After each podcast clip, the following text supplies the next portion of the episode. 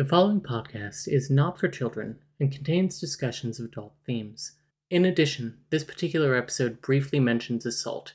Listeners' discretion is advised. And remember, listeners, the merriest thing you can do is listen to your own needs.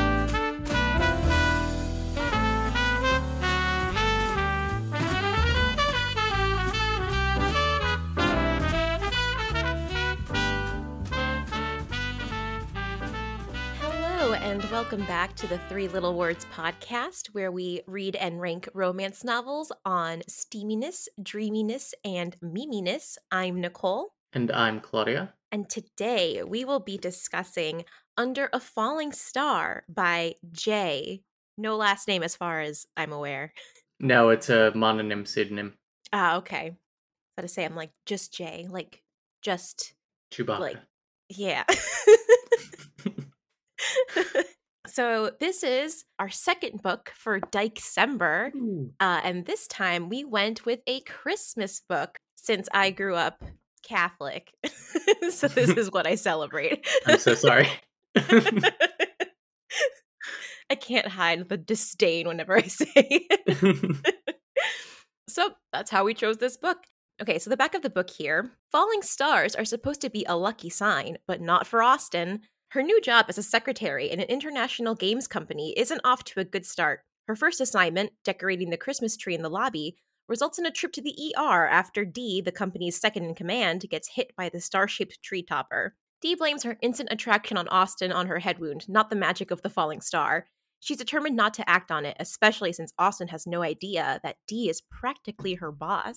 So, I typically do not read the backs of books after we select them. So, I went into this book and I'm like, okay, under a Falling Star Christmas book. And I didn't realize or forgot, I guess, that it's literal in this case. There is literally a star that falls. I too forgot that, and I have the physical book, so like the Mhm. back of the book was readily available. I just did, did not look at it. And so I was like, oh, it's funny. It's like literally a falling star. It's not, Yeah. you know, like, oh, beautiful shooting stars or anything. Like, no, this is a piece of plastic that like fell on her. It's very cute. okay. What did you think of the book? Listen, we gotta pick worse books because I feel like every week now I'm coming in here and being like, Nicole, I loved this book. Yeah. But Nicole, I loved this book. It I loved so this cute. book. I loved this book. It's just, oh my God, it gave me, it gave me everything. love it and also oh my god not to not to give too much away right off the bat but there's like some really cute like romantic shit that's in here that i'm like Mhm. oh i kind of like that but i'm not a romantic person but i'm like but if a woman does it i don't see it as like condescending You're just gay the whole time.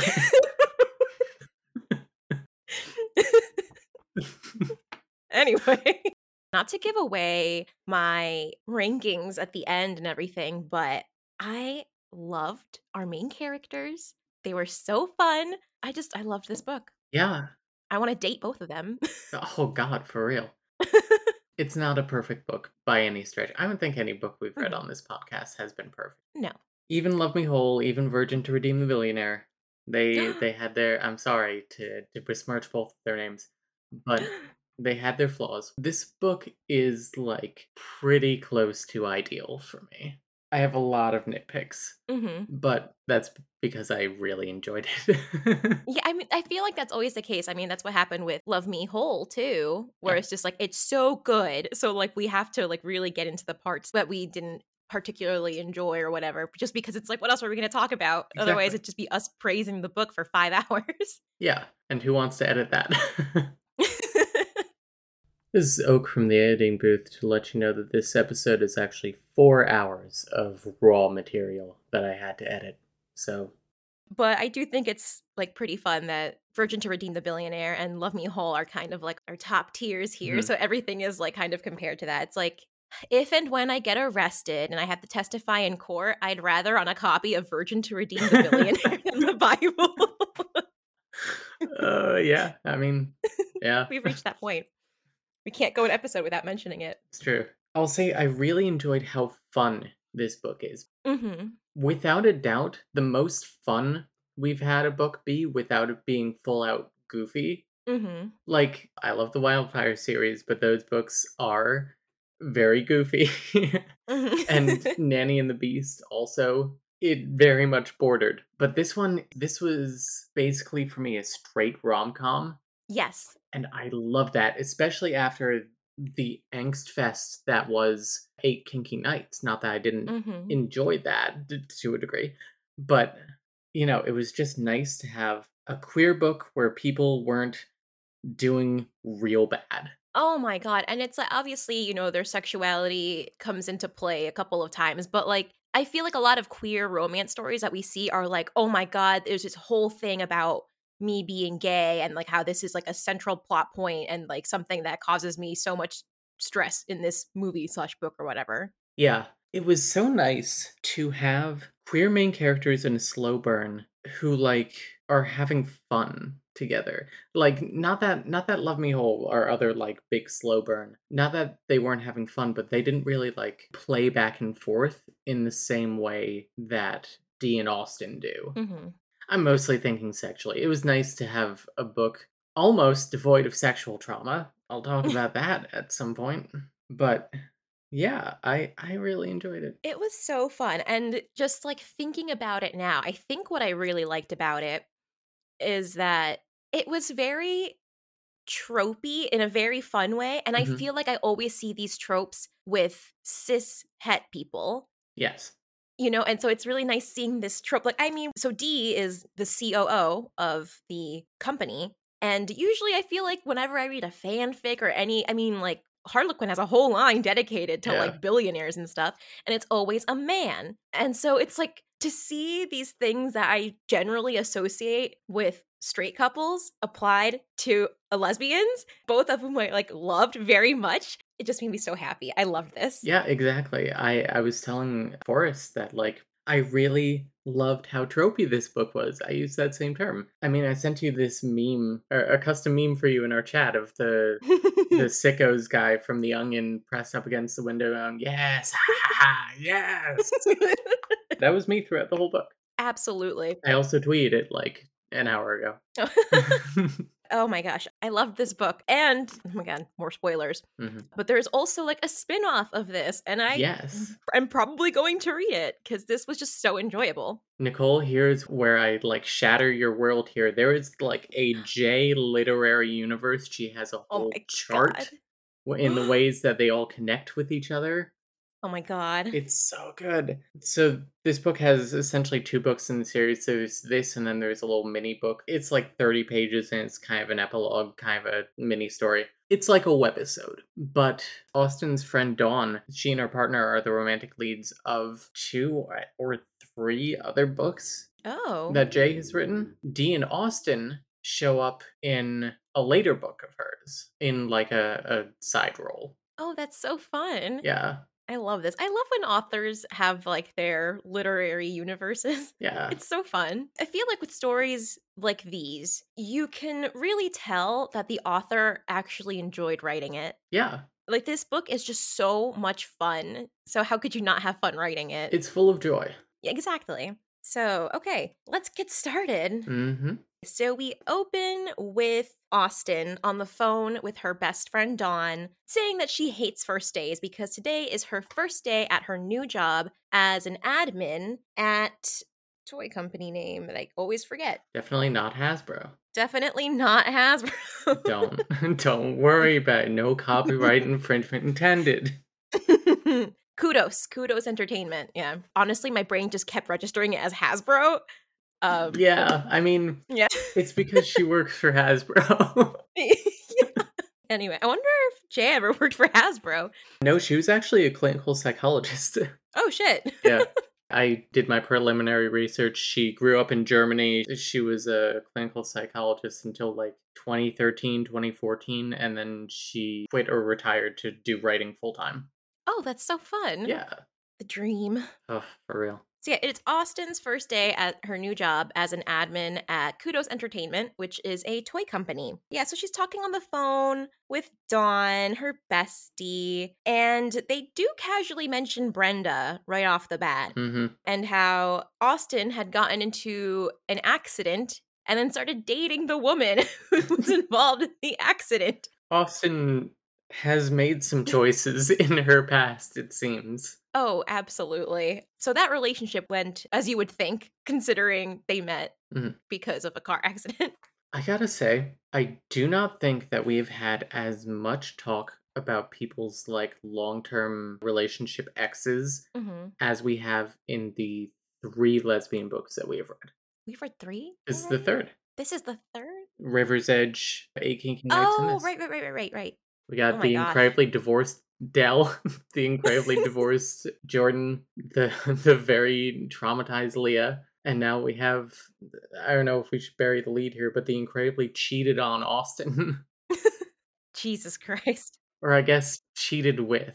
Yeah. Yeah. So, oh my gosh, again, not to give away too much early on, but Brenda was in a committed long term relationship with another woman the entire time that she was also with Austen. And she was with Austen for four years. Four years. And Austen was the other woman that entire time. I could not process the idea of like finding out you were the other woman after four years. Like Four years. at what point were you going to tell me? Like what what if I I wanted to get married or like have Yeah. children? Or like not even tell me, but like how long do you think this is like this isn't sustainable I mean, she was doing pretty well. for uh, four years? And in fact, she had to tell her. The only reason that Austen even found out was because Brenda was ending it on Christmas because she's just apparently the cruelest woman alive. Oh my goodness. Brenda. uh, Brenda. Okay, so she comes into work and right off the bat, she starts hearing some hot cheese meme about the company's COO and how apparently she's like the worst person imaginable. Like this fucking bitch, you know, Ice Queen Attila, they call her. Yeah. They're so mean. And they have all these crazy ass rumors about her and about the people who work under her. They say that allegedly her last administrative assistant killed herself. She threw herself out of the 15th floor window. We find out later that no, she moved to Florida with her fiance, and in fact, there was a whole going away party for her. Yeah, it's called a funeral. currently, currently in England, there's an extended going away party for the Queen. I believe it's still news since last time we, we recorded. Probably. Oh god. So the whole gossip thing, which is alone fucking bananas, I can only assume that Kudos Entertainment is similar in size to the company that I work for, hmm and rumors like that wouldn't like exist. it would happen at my old place of employment where there are Hmm. like 30 people in the office, and so it's like easier to kind of spread around. But even then, these are some pretty wild rumors. Yeah, none of these rumors are reasonable. You know, Yeah. none of them are like, oh, like I saw Brenda and her long term partner getting a little flirty in the break room. It's more like, did you hear that that Miss Saunders threw her assistant out out the window? and the other person is like, wow, damn. Or, okay, not to give away too much for later in the book, but they were like, Did you hear that Austen beat Miss Saunders over the head with the star from the Christmas tree? And then Miss Saunders got back at her by like purposefully hitting a volleyball into her face. oh man. it's fucking wild. Uh, something that didn't tickle me as much when I read it, but now thinking thinking back on it, how elaborate and weird these rumors all are. They're just ridiculous. Yeah, so so she's confused because she could have sworn that she was going to be working for a man, but then somebody in the elevator or hallway or something was like, "Oh, you're going to be working for Miss Saunders, Attila the Hun or whatever." And they're like, "Oh, don't let the rumors scare you off." Who the fuck says that to somebody on their first day? yeah, the rumors you don't know, don't worry about them. Don't worry about don't it. Don't worry about it, dude. I know that I just said that she threw her assistant out the window. Don't worry about it. But let me tell you, there was a like fraction of a second where when Dee was like, I thought I was going to be working for a Mr. Saunders, but everyone's saying Miss Saunders. I was like, do we have a trans woman as the main character? That's what I thought too. But somewhat sadly, somewhat not sadly, because I would rather not the first introduction to a trans woman not be uh, thinking that she's man. Unfortunately, Dee is cis. But, you know, can't have everything. It's true. Can't have something be too perfect. Yeah. yeah. nope, turns out she'll be working for Mr. Saunders or Tim, who do we have his like role in the company because i don't think he's a he's an officer he's a head of marketing I don't think he has a real title. Uh, probably not like CMO. Yeah. yeah. GMO. yeah, he's he's a genetically marketed organism. I was gonna say a genetically modified officer. oh god. Terrifying. Weird energy today. yes.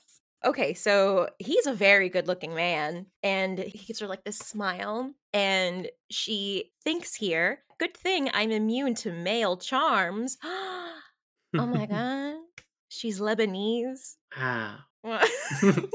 he says like welcome to the team and she is relieved because she will not be working for attila the hun they call her uh, or she like mentally calls her actually no out loud too attila several times yeah just like oof i feel like that is just a bad idea waiting to happen oh absolutely i wonder why mm. Eager to prove herself, she volunteers to lead the Christmas tree decorating that year yeah. uh, because I guess the responsibility of doing so goes around the entire company. So finance did it one year, HR the other. And so now it's marketing's turn to do it. And so she has to come up with a very creative idea for how to decorate this tree. She cuts out paper snowflakes for everybody and instructs them to write down their wish and then hang it on the tree which I think is pretty cute. It's a cute idea. I think the tree is gonna look kind of crappy, but oh yeah, for sure. Cute idea. It's just gonna be covered in paper. Yeah, but it reminded me of back at my old job again with this office of only tw- 25 to 30 people. Mm. One Thanksgiving, I had everybody pick a piece of construction paper. I only had a couple of colors, and I was like, pick one, trace your hand, write your name on it, give it to me. And then I arranged a turkey with everyone's hands. Aww. And I put it up in the in the in the office. So it gave me that energy. But anyway, my turkey definitely looked better than this tree because imagine all these paper snowflakes on a tree. Yeah. Ridiculous. Especially because like every employee at, at this building is supposed to do it. It's like there's at least 250 people in here. Mm-hmm. Okay, I'll talk about it here. Austen is the worst at hiding that she's gay. Oh, absolutely. In like the first conversation she has with her coworkers at lunch, she talks about how she left her last job and her office mates are very reasonably like, "Yeah, what happened?" And she's like, "Ah, shit, I got to tell my boss was homophobic cuz I'm gay." And it's like, "Okay, you didn't really think that through. That's fine." And then later on, like when she's spending some time with with Dee before they both realize the other is gay, she says something else like my mother taught me to like never guess at a woman's age or something like that and Dee's like your mother gave you advice about women? Austen's like ah shit. I can't believe it. Accidentally outing herself constantly. Honestly it's a queer mood. It's so good. But yeah everyone's cool about it which i really like because i don't think there was anybody in here who like well i mean dee's family but like does is is passive aggressive about it but yeah. there's no blatant displays of homophobia in this book yeah i think that dee's family it's not so much that they're homophobic, at least in my very gracious understanding Mhm. of it. It's not so much that they're homophobic, it's just that they just so much do not give a shit about her that they just don't Ugh. listen to any aspect of her life that doesn't revolve around the company, which, you know, but it could be worse. Mhm. The way I thought it was was that yes, not caring, but also I see this a lot Yeah. like in Latine culture Mhm. where it's like no, you're a woman, so like you have to have kids. If you say you don't want to have kids, maybe not right now, but later you will. And Mhm. also you need to have a husband and have a baby with them. And I don't know how much I want to say, but one of my family members came out as queer Mhm. and they were like, "Oh, okay. Well, you know, like eventually you'll find a man. It'll be okay." God. And so it's like where it's not like super like aggressive or like violent homophobia, but it's always kind of like, mm, I don't really believe you. like Yeah, you're just I going through something. I definitely get that. I think that uh probably the intended interpretation, but I wanted to give it a Mhm. very gracious. This this is a book where we don't encounter any like real homophobia, Mm-hmm. but yeah, you're you are right. But also, I fucking hate her family. Oh yeah, they so I'm not going to give them the benefit of the doubt. Yeah, no, Tim is the only good person. Oh, Tim's great. Tim Tim is a little angel. He's so good. He's a good boy. Mhm. Okay, so we have this tree set up now, and Dee begrudgingly has to go up and put up her snowflake, which she didn't even fill out because she's like, I don't have a wish that doesn't involve work because work is my life.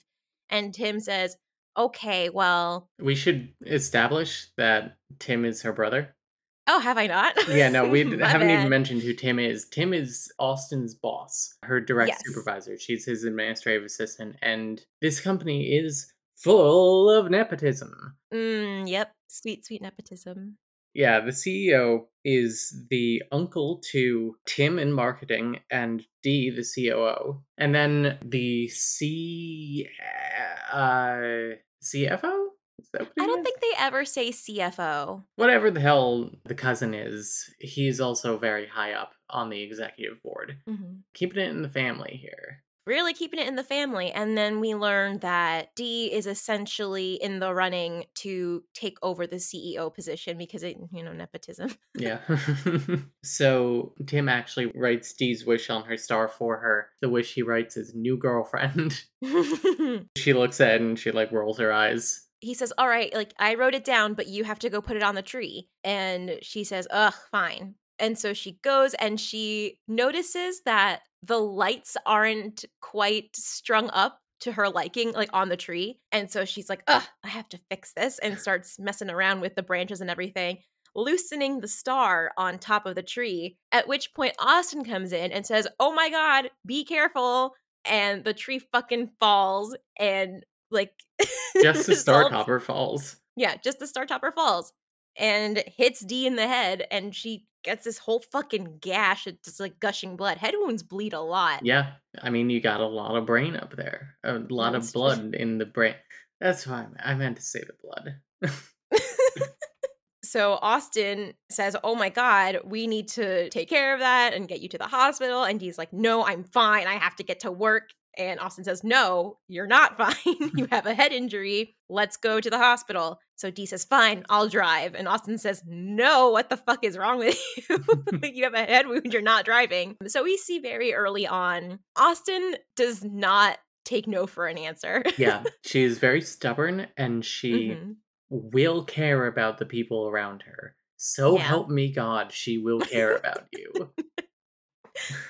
Which- you know uh fucking d her role in the company is like so sad because this is like the first kind of friendly behavior that anyone has shown towards her in the 14 years that she's been in this company Yeah, because her uncle makes her do like all of the dirty work. She does the firings that he doesn't want to do. She has to like tighten the belt around everyone. yeah and she can't even say no she can't not do that because because i don't think she has any real competition for the to inherit the ceo title No.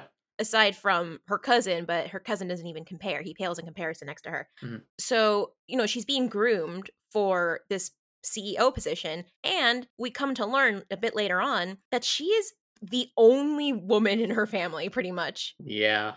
aside from like her mom Yeah. and Tim's wife. It's a time. It's a time. They do end up going to the hospital, but a very important thing to note here Austen does not know who Dee is. She does not know that Dee is the COO. She does not know that this is the horrible Miss Saunders that she's been hearing about. And she directly, like, insults Dee to her face without knowing that's who she's talking to. She's like, Oh, you, you're in operations. Oh, you work for Attila. And Dee's like, What?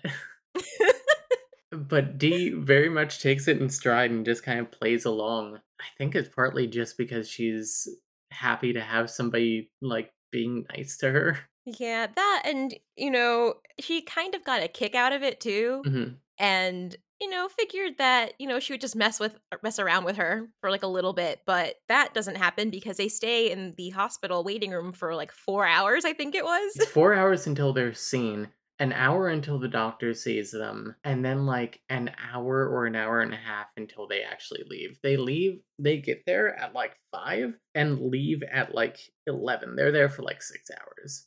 my god horrible but in that time they had a lot of time to bond Mhm. which was very fun very cute Okay, so two things. One of them is I have a lot of my Mimi highlights in here are just like the fun tropes when they came up. yeah Not too much was very like unintentionally funny. It was more Mhm. just like it, it was, you know, me being me being an absolute sicko, just ha ha ha yes. so she asked Dee where she works. After several seconds she said operations. Oh, my condolences, you're working for Attila then. Who? Austen's cheeks warmed. She hadn't meant to use that nickname when talking about one of the co- company's executives. I mean, for Miss Saunders. Dee snorted. Attila, that's a good one. Is she as bad as they say? Another wry smile crossed Dee's face. She has her moments. It's so cute to me. oh Also, you know, I gotta tell you the smallest story of what getting head stitches reminds me of. This came back to me in a rush while I was reading this. In fifth grade, one of my friends, we were playing in gym, we were playing, I think, floor hockey or something, and he took a fall and slid into this like metal grate Ooh. that was there, a ventilation thing, I think. And like like split his head open and had to get stitches. I I remember I mostly remember being like rushed out of the room while they while they like, you know, got him to a hospital and like slowed down the, the bleeding and stuff. But yeah, I remember seeing him later and he was like kind of later that day because I went no, over to his house to see how he was doing and he was kind of dazed and he had like a, a bunch of stitches in his head. That's Oh. Wait, you saw him later that day? Yeah, I saw him later that day. We were close friends. Oh, okay. I thought like he, he went back. Oh no, no, I saw him later that day at his house. Like my mom Okay. drove drove us over. oh, okay. Yeah. I was like, Jesus Christ. Shout out to Ken. so Dee has to get eight stitches. Very unfortunate. And there's even one point th- there was glass in the wound, I believe, wasn't there? Yeah, there was. That was actually, ugh. I think, why it kept bleeding, which horrifying. ugh, you know, obviously it's very painful for her. And Austen's there to hold her hand throughout the whole thing. yeah, And God, Dee like makes me so sad. because she says, "Oh, I've you know." She was thinking, "I've never been the hand holding type," you know, but but she was really liking it, and it's like, girl, that's because no one ever gives you any kind of affection ever. You poor woman. She's so touch starved. she is, and I really, honestly love the push and pull of like how how much she like. I think one of the tags for this book on Jae's site was Ice Queen romance. Yes. and I really loved the the like no I don't I don't need my hand held please hold my hand It's so good. also Austen calls her a good girl at one point I went Ugh. Wait, how did I miss that? I'm not gonna depaled and plop down onto the seat swaying a little. Okay okay I'm sitting see? Good girl. Austen patted her shoulder. Don't move an inch okay? Always get me with the good girl. God same. I'm I'm weak. in softball last year I was playing second base. It's just a story night. I was playing second base, which was unusual for me, and this girl on the team who I had kind of a crush on. She was very encouraging to me. I've made a couple of like good stops and good plays, and she was like, "Good girl, Claudia." And I was like, you can't do that. You can't just make me wet in the middle of softball. Softball is a very gay sport. it is. It's like that and roller derby. Yeah, yeah. My Yeah. sister plays roller derby and she's gay, and I play softball and I'm gay. I didn't know your sister did, does roller derby. Yeah. That's so funny. Oh my god, she's she's so touch starved. hmm Poor woman. You know, after 5,000 hours, they finally get out of there. And the doctor says, okay, you know, that or the nurse, somebody, somebody instructs Dee to go home and to have somebody watch over her because she suffered a head injury and it was was bleeding for several hours and was also prescribed some medication for pain so she needs somebody to monitor her but she doesn't really have anybody to watch over her which again very sad but Austen so kindly volunteers and then just like demands essentially to watch over Dee because Dee is way too proud and says, No, I don't need anybody to watch me. And Austen says, Fuck you, I'm watching you. I love how firm of a hand Austen has. Yes. I like that they are both stubborn. And so they do mention this later on about the power dynamic because, I mean, Dee's COO Mhm. and Austen's an admin. And Dee says, I've never once felt any kind of weird power play shit going on because we see that very early on. Austen doesn't do anything she doesn't want to do.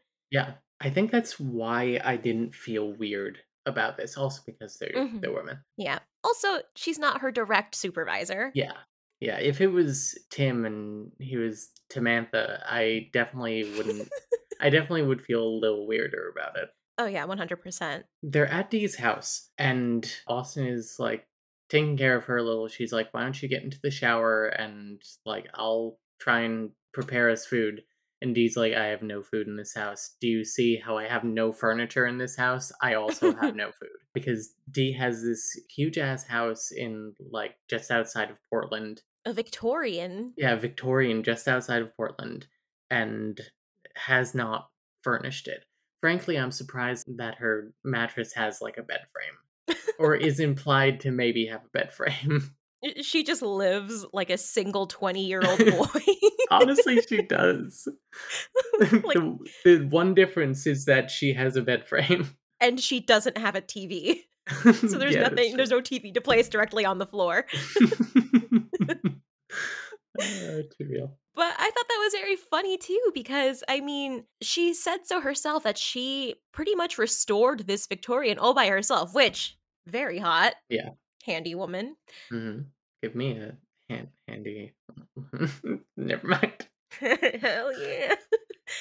But I do wonder why put in all this effort to restoring this home and why have such a nice home in the first place if you're not going to put shit in? I think Dee didn't think that far through. I don't know, my little head headcanon is that Dee was living in some like shitty apartment that she definitely could afford something better. And Tim was like, Why don't you buy a nice house? And maybe it can be a little project for you. And Dee was like, Fine. I, I bought the house, I did the project. Can you stop bothering me now? Uh, honestly, that's definitely what happened. that's exactly what happened. While we're on headcanons, I believe that Theo from Love Me Whole sells drugs to college kids on the side to make ends meet for their two bedroom townhouse. 100%. So she's like, I have no food. So Austen's like, okay, I can order takeout, I guess. And Dee's like, get the Chinese menu on the fridge. They are open now. Trust me, I know. I keep them in business. Just tell them it's for me. So they have Chinese food, they talk a little bit, and they have fortune cookies at the end. And oh boy, I love both sides of these fortune cookies because they both lie to each other about what it says. And it's like so corny. Yes. this happens, but I ate this shit up. For real. It's it's so it good. Okay, so Austen gets a fortune that says the love of your life is sitting directly across from you. and Dee gets one that says the cruelest lies are often told in silence because she still has not told Austen who she is yet. oh my god.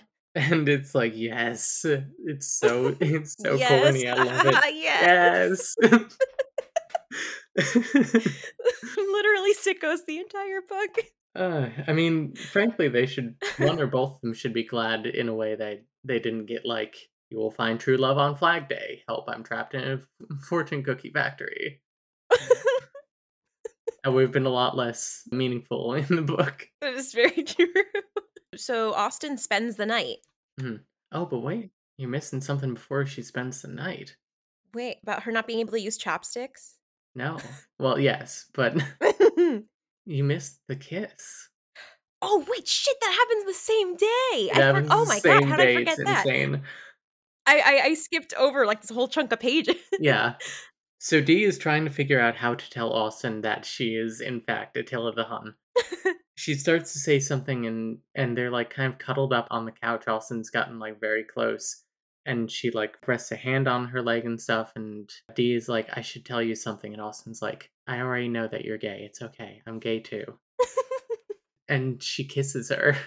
yeah, she says there's been kind of like a vibe between them all day. Mhm. She was not wrong. She was not wrong, but that's definitely not what what Dee wanted to tell her. But they do share this kiss. Oh my gosh, let's talk about the kiss. I can't believe I fucking forgot about it for a second. It's a good kiss. I like the It's good kisses in this book. They're really passionate. They're so good. You know, so there's some kind of flirty talk going back and forth here. Something about Austen joining Dee in bed, and Austen says, No, no, no, because you have a head wound. and I think she does say here at one point, hopefully in the morning, she's not just going to blame this on the head wound and Mhm. the drugs that she's taken. And Dee says, No, that's not going to happen. yeah. Because Dee oh. is not like loopy, really. She's incredibly lucid in this moment. Oh, yeah. She's just super into Austen. Like this kiss. Austen laid one finger against Dee's lips, stopping her. Did anyone ever tell you that you talk too much? She took her hand away. Dee instantly missed the touch. Then all thought left her as Austen leaned forward and kissed her. Unlike the heated battles for control Dee usually engaged in, this kiss was warm and tender and nearly made her melt into a puddle. When Austen finally pulled back, Dee stared at her. All she could think of was the burning desire to pull her back against her body and kiss her again. Good. Also, the heated battles for control reminds me of the, the classic fan fiction line of their tongues wrestled for dominance. a classic. Oh, so good. So good. I want to like every time they're together and they do anything kind of like romantic or passionate, affectionate, whatever, I just want to like squeeze in between them. Like, yes, me too. Honestly, agreed. me too, please. Listen, I'm not a voyeur, really. I just kind of want to watch, you know? But also, let's talk about the way they're described because they both sound super fucking hot. Yes, can I describe Dee because I straight up do not remember what Austen is described like besides the fact that she has red hair. Yes, go ahead.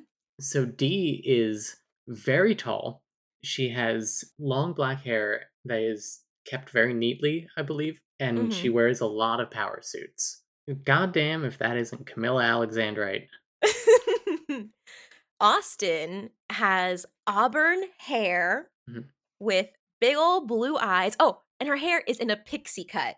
They Mm. do mention pixie cut, and she's much shorter than Dee is. So just the the height thing too, where it's like if you can just like lift me up and pin me against the wall, like that one meme, or like Itachi holding Sasuke up by his neck against the wall, but like not in a sibling kind of way. Yeah. Yeah. But it's also just very fun because, again, with the whole height thing and the whole power dynamic, I mean, Austen is smaller than Dee in pretty much every sense of the word. Mm. And yet they are always on very equal footing throughout their entire relationship. Yeah, exactly. I I love it. It's so good. It's so good. Honestly, it's the it's the like short queen meme where the buff girlfriend and like the the tiny girlfriend she's like, "Excuse me, he asked for no sprinkles." Yeah, Like that's exactly them. It's so true. so they go into work together the following morning hmm because Austen doesn't have a car.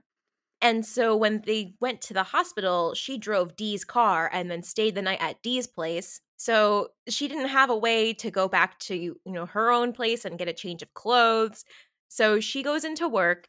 shows up in the same vehicle as the COO wearing yesterday's clothes. So immediately people are just like, what's going on?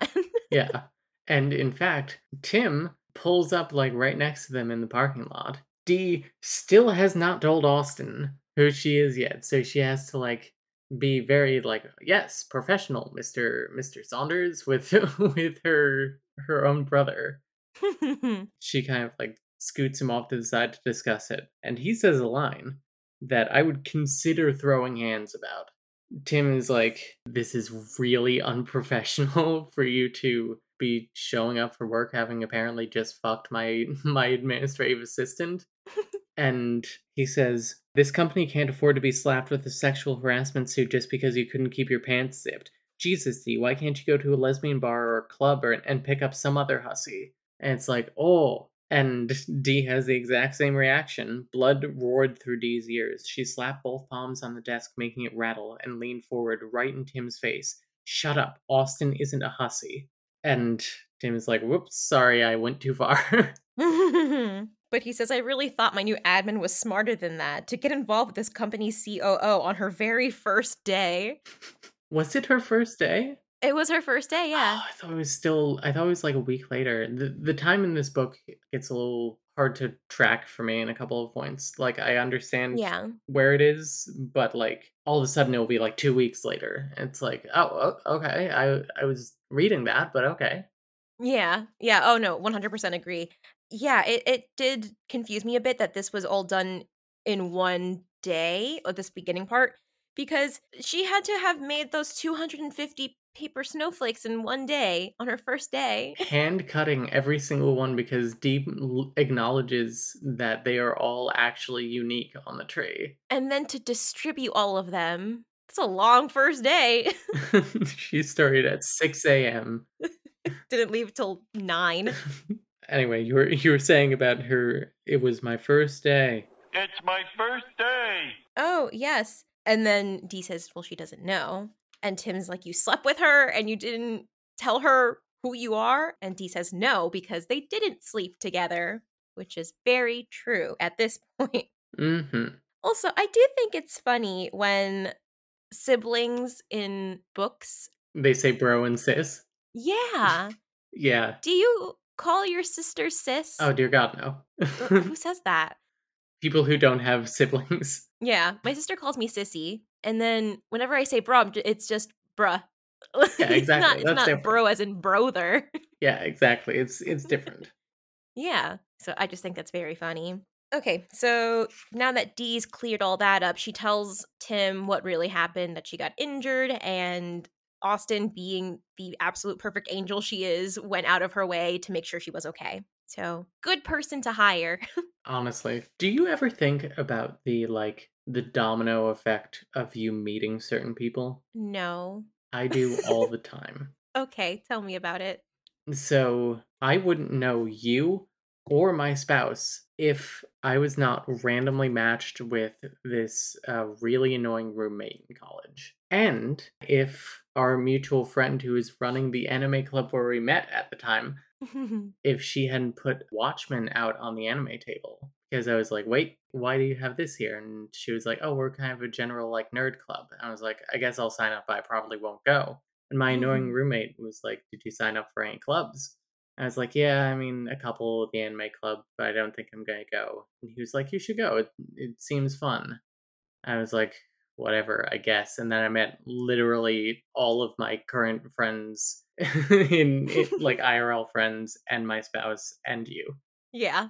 I mean, yeah, we have we have the same circle of friends. It's just yeah. insane to think about. I mean, if you want to go like a couple dominoes back, we got to mm-hmm. talk about what got me into anime, which is that oh I had God. a crush on this girl in like 8th grade who was really into Full Metal Alchemist. And I was like, I'm going to get into that too, I guess and uh, it was actually an anime that my dad was a fan of already because my dad got me into anime. Oh, yeah, he knows a lot more anime than I do, honestly. because when he was getting ready for work at like six a.m., Dragon Ball would be on, and he would just like have that on, and he grew to really enjoy it. That's so fun. Yeah. My gosh, my elementary school best friend, Tania, her dad was into anime and just like passed that on to her and she was my best friend so she says hey look at this thing that i'm suddenly into and then i started reading tokyo mew mew and D.N.Angel and fruits basket and then naruto and naruto is my longest relationship that's all i'll say it's been, it's been like 20 fucking years Oh, god it, ha- it has been like 20 years jesus christ Oh my god. Today I was watching a video about Pikmin, and the guy was like, anyway, that's a video on a game that's 20 years old now. And I was like, that, that can't be right. GameCube games can't be 20 years old. I remember them coming out. That's not 20 years ago. It can't be, but it is. oh my god pokemon's over 20 years old Yeah. Ugh, Pikachu can drink. Pikachu does drink. Anyway, yeah, we, we got book. the thing. So Austen finds out that Dee is Miss Saunders through a coworker, essentially. And Austen is pissed. Rightfully so. Yeah.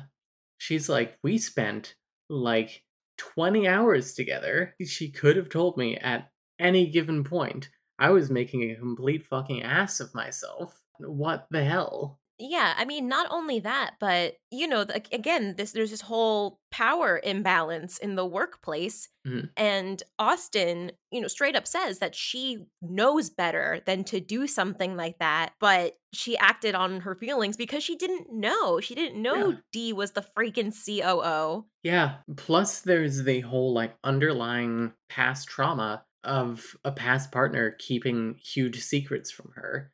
She does not like people keeping secrets from her at all, Mm-hmm. which is going to be my excuse from now on whenever I'm nosy. There we go. I'm sorry, I'm too traumatized for you to not tell me this hot goss. I'm just a chismosa. It's in my blood. Oh, but she's pissed. And she lets Dee know that she's pissed and then just refuses to see her. I do have something highlighted as Mimi. So Dee is desperate to speak to Austen, but Austen is very much unwilling to speak to her. So Mhm. Dee actually goes and waits by what is it, like the bus or train station or something? yeah, the train station. waiting for Austen to show up and eventually sees her. Also, it's raining, so she's just sitting out in the rain like an asshole. And there are people from the company looking at her, and she's like, Jesus Christ, I look like a fucking idiot.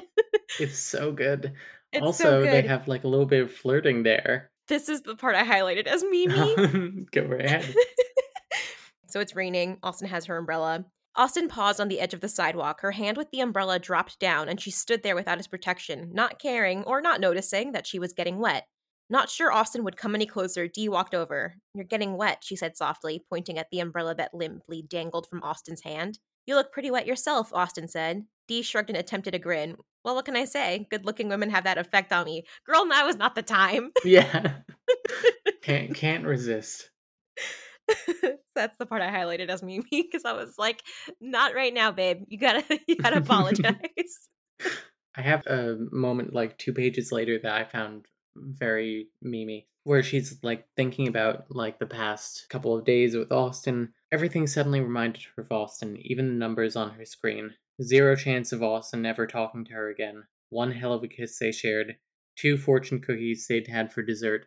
Getting just three hours of sleep the night Austen had stayed over, lying awake trying to figure out how to tell her who she was. Four hours of waiting in the ER until someone had finally looked at the cut on her forehead.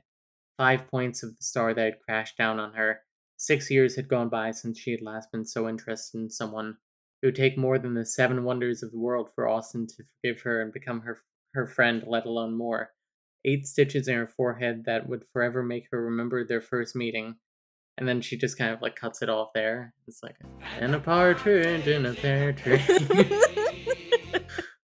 Merry Christmas. also, like a sentence later, we have the first character in a book we've read who knows how to use keyboard shortcuts. It's so funny. I read this and I was like, didn't we talk about mm, this in an earlier episode in, in fucking Vladimir? episodes. It was Vladimir and Mountain Retreat Murder. Right. she stabbed her fingers on, down onto the Control S key combo, saving the report she'd been working on. We love it. We love a, a tech versed queen. Also, she has quite the temper. She grabs her mouse and just fucking yeets it into a wall. Yeah. Which will become relevant later on. Yeah. So she breaks her mouse. And so she calls the head of the IT department at home at nearly 10 p.m. She's like, make sure I have a new mouse tomorrow. And he's like, uh, Miss Saunders, it's almost 10 p.m. and this is my home phone. And she's like, I know. She's like, you think I care? I need a new mouse. to a degree, she does sound kind of shitty to work for, but that's just because she has kind of a shitty job. Yeah, she does everyone's dirty work and also cleans up everyone's bullshit. Yeah. So stupid. I'd be so angry all the time. Yeah. She's valid. I really empathize. So Dee, some time later, is so desperate to talk to Austen that she like calls her into her office for like a meeting just to like have an excuse for Austen to like have to be there. Which a little bit of power dynamic play there, but you know, Mm, that's the only bit. time it comes up. It's pretty innocuous. And I mean, we go through the same thing of like, I don't like this. Also, welcome to Claudia's conjecture corner. Both our main characters are plural. I'm sorry, they just are. Like, there are way too instances of voices talking in their head, not like one part of me felt this, but literally, even when a voice in her head whispered, Are you sure about that? It's a little too, a little too, like, specific for me not to call plural on that. In fact, Dee, like, straight up dissociates and, like, loses control of her body towards the end of the book. And I'm like, mm, uh, Jae, if you want to talk, my inbox is open. it's giving plural. yes. and that's let alone the the autistic coding. But anyway, the plural thing was what I really wanted to talk about. We, of course, cannot get through one episode without me conjecturing.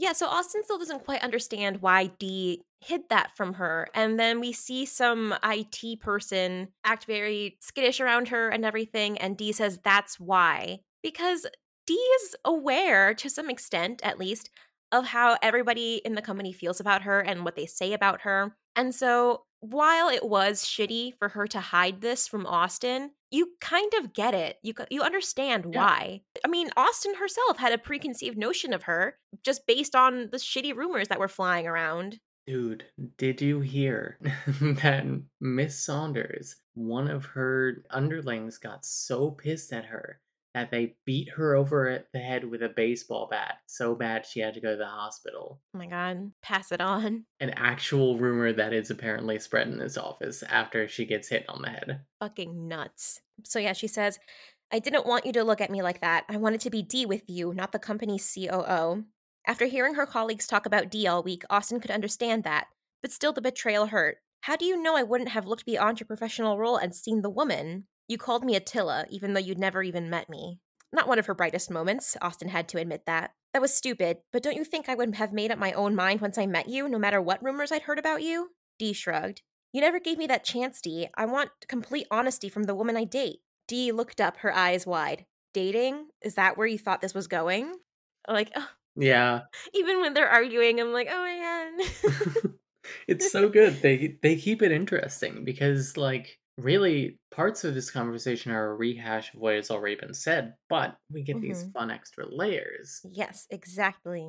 I really enjoyed Jae's writing. I thought it was I don't know, very just well done. Jae's writing is just very fun and it's got a good rhythm to it. Or Yeah. I, I fucking sped through this book. Yeah. I ate this shit up. Yeah. It's fucking good. It's fucking good. We keep saying that, but it's, so an easy good. read. Yeah, absolutely. And so I just I really like this whole oh, I want to, but I shouldn't. Just, you know, ha- fighting between professionalism and passion. It's oh, Yes. so good. literally I just yes, we are sickos. God. I love how this trope is written here. it's so good.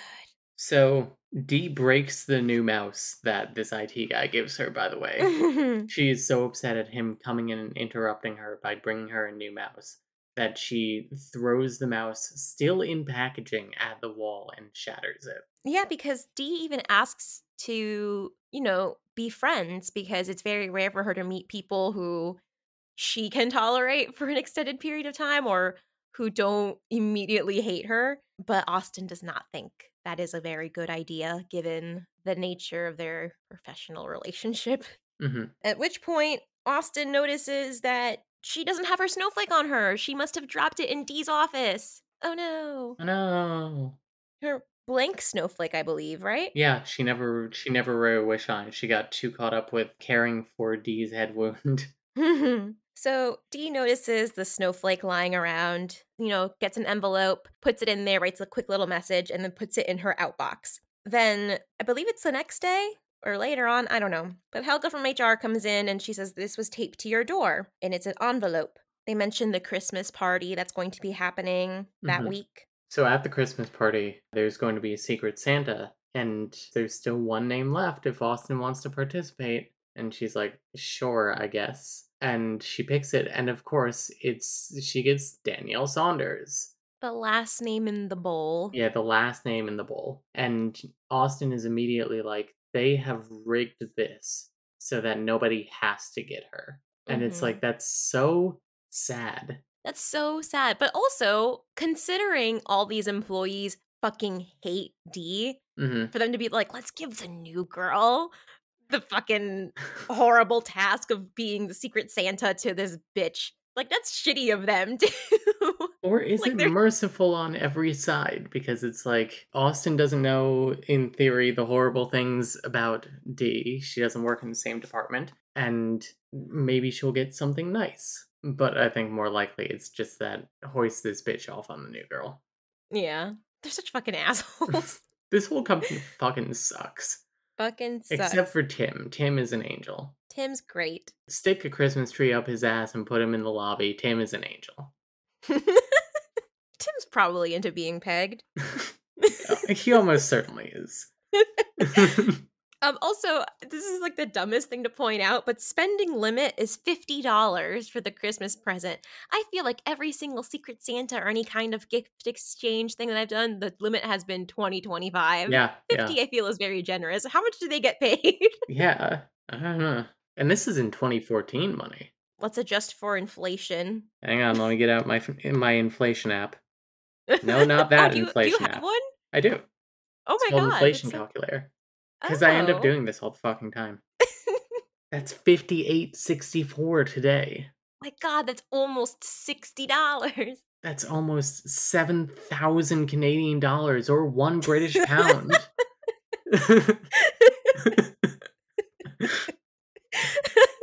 Austen opens up this envelope. In it is her paper snowflake with a sticky note that says, Company policy states that every employee has to make a Christmas wish. Please adhere to it. D. Saunders. so cute. So cute.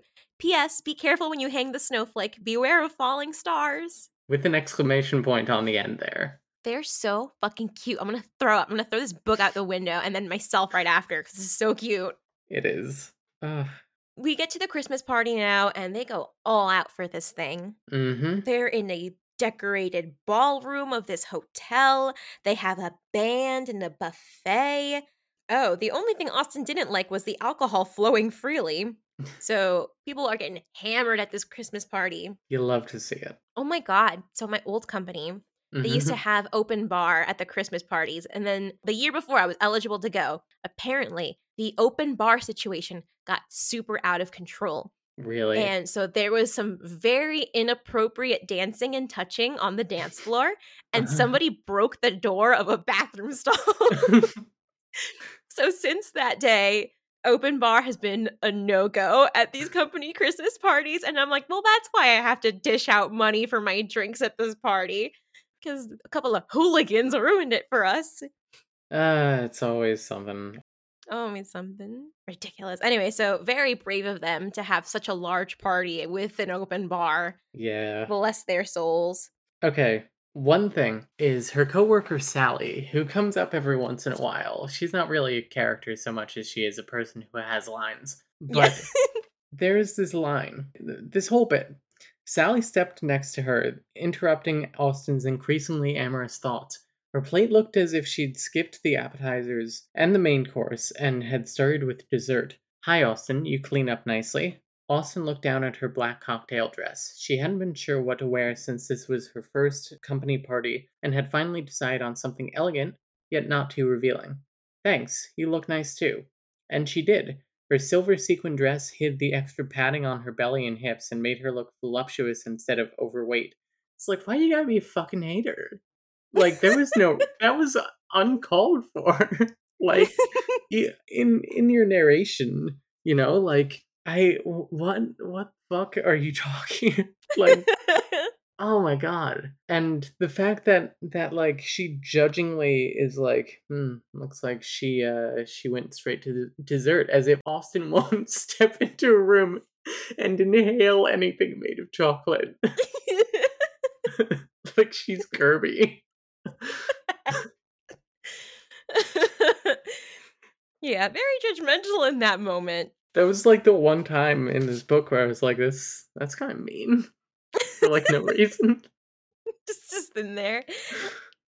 Just like, Uh. fuck Sally in particular. yeah. I guess that she has repeatedly shit talked Austen's prospective girlfriend, but don't no, don't don't think it. Not gonna be my girlfriend.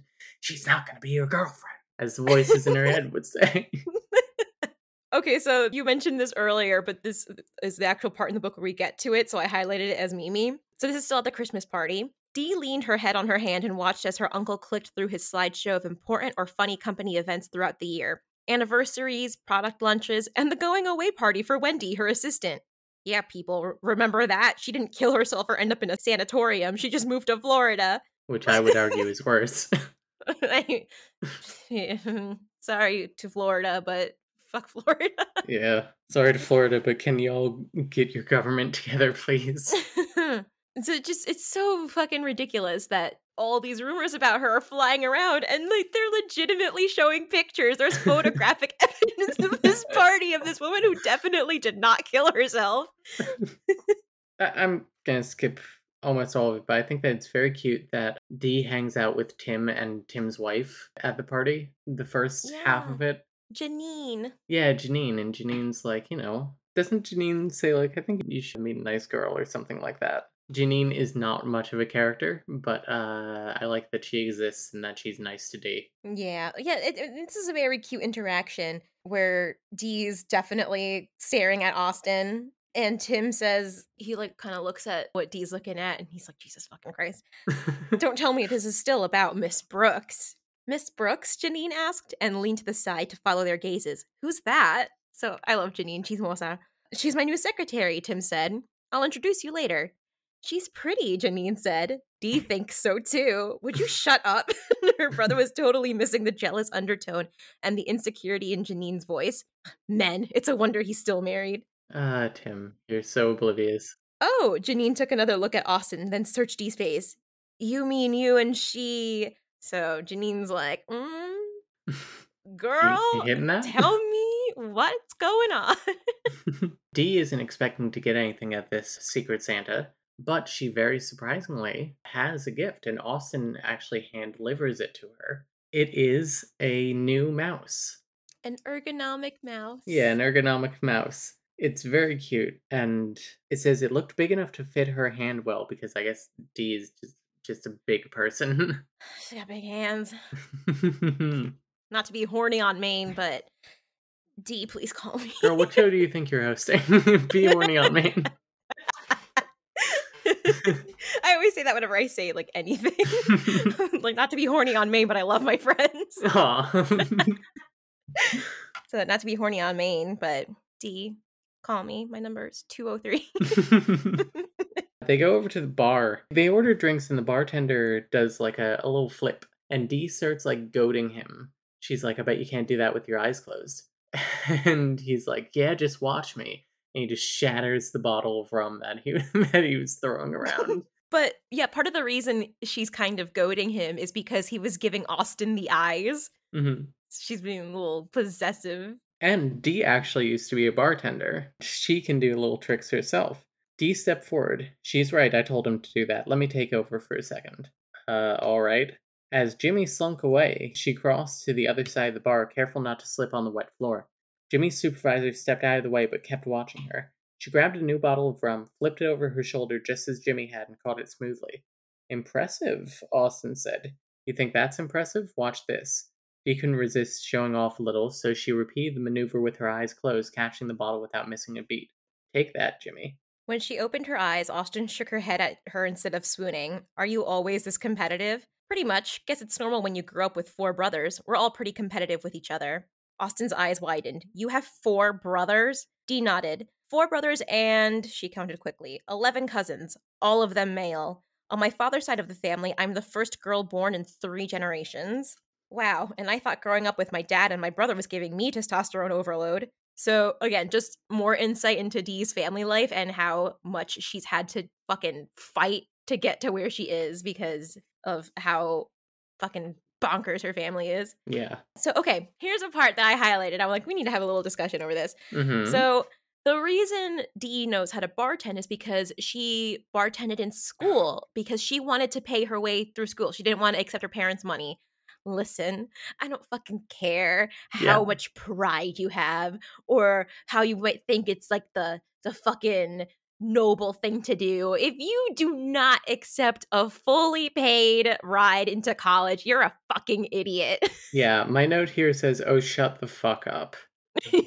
I know that this was before college tuition got insane after Joe Biden, you know, sponsored and signed a law that meant that bankruptcy wouldn't wipe out student loan debt, Hmm. which everyone jacked up their prices as a result because you had to pay them. But also, you're rich, don't pretend you're not. yeah, that's the one part where I would just like irked me. Yeah. Again, I understand wanting to be noble and, you know, say I can do this on my own, but fuck you. and actually, on the subject of school, I do like that Austen never went to school. yeah, Austen never got to go to college. Yeah. And oh boy, as an executive assistant who uh, did not finish college, I definitely empathize with Austen. I feel like we don't see that a lot. No, you really Yeah. don't. It's nice. Yeah, it just it reflects on real life more. Yeah. And so she mentions that she has a brother whose name is Brad, but he's actually surprised because Austen's first name is spelled A U S T E N, as in like the author. Jane Austen. and so Brad is actually short for Bradbury, as in Ray Bradbury. so just a fun little bit of information there. Yeah, Austen's name is cute. I think it's nice. Yeah. And then we have a lovely little dreamy moment here. Oh, yes. Austen opened up her mouth to answer, but then closed it again. She put down her glass on the bar and looked at Dee. You're very easy to talk to. Did anyone ever tell you that? Dee laughed. No, most people aren't too fond of my style of communication. Autistic. I can imagine. Autistic complimentary. um, I can imagine. Maybe you should try not shouting at them all the time. Why don't you talk to everyone else the way you talk to me? Because you're the only one who's not an idiot or a kiss ass or both. You're not constantly trying to impress me. You're just. I like that. Okay, let me take a second to say one of my favorite tropes of all time is I hate everybody else except for you. Oh god, I love that shit so much. So much. Okay, I'm going to talk about something real quick that only few people will understand, very few people. Mhm. Okay, so I am a part of the Jujutsu Kaisen fandom. Mhm. And I think part of the reason I ate this shit up so much is because my favorite character would ex- act exactly like D. And I'm like, oh God, this is so not of me.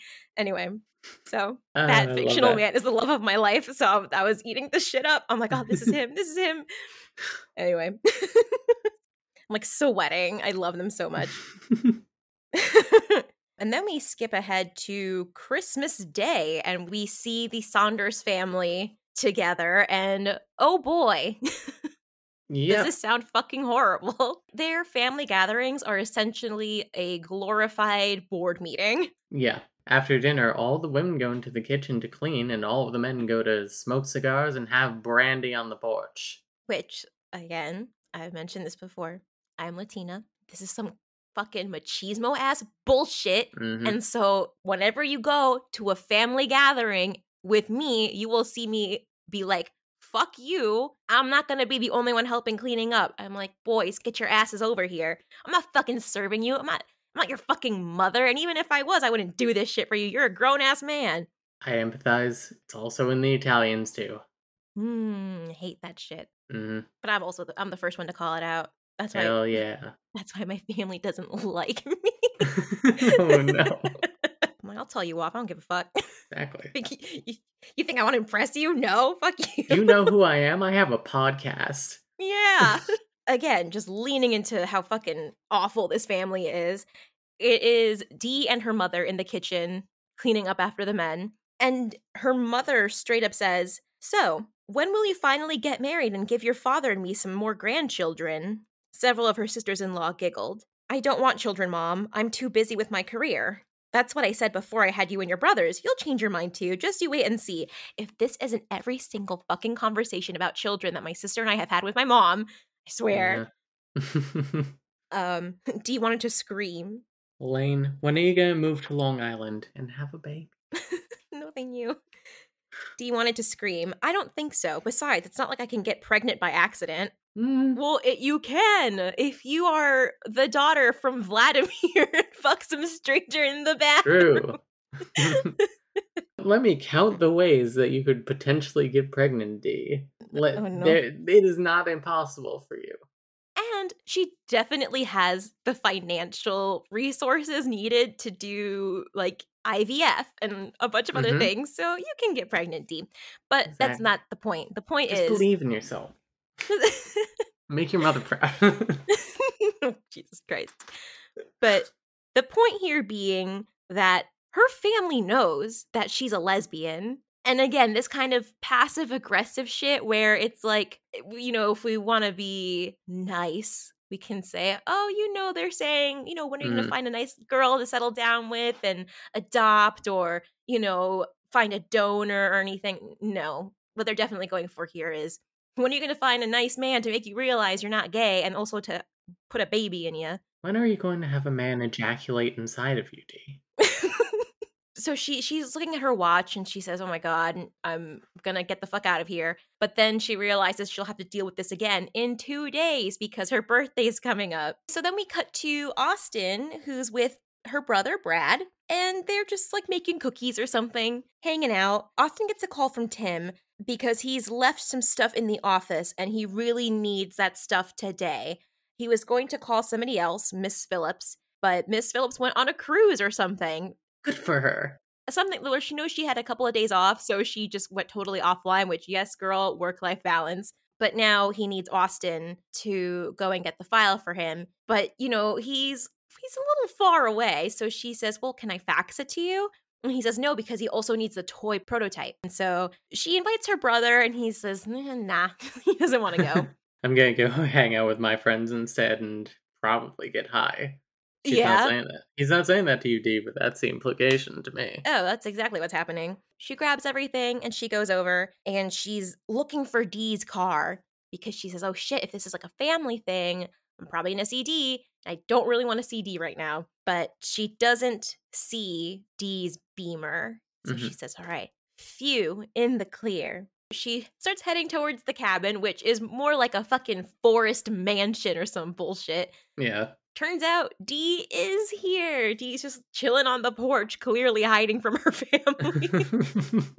Which, God, relatable. also, we gotta talk about the cars here. She parked her eight year old Hyundai next to a Jaguar, a Mercedes, and a Bentley. And of course, Dee's Beamer is not here. And it's like, God, we get it, man. You have money and Yeah. all dicks. God.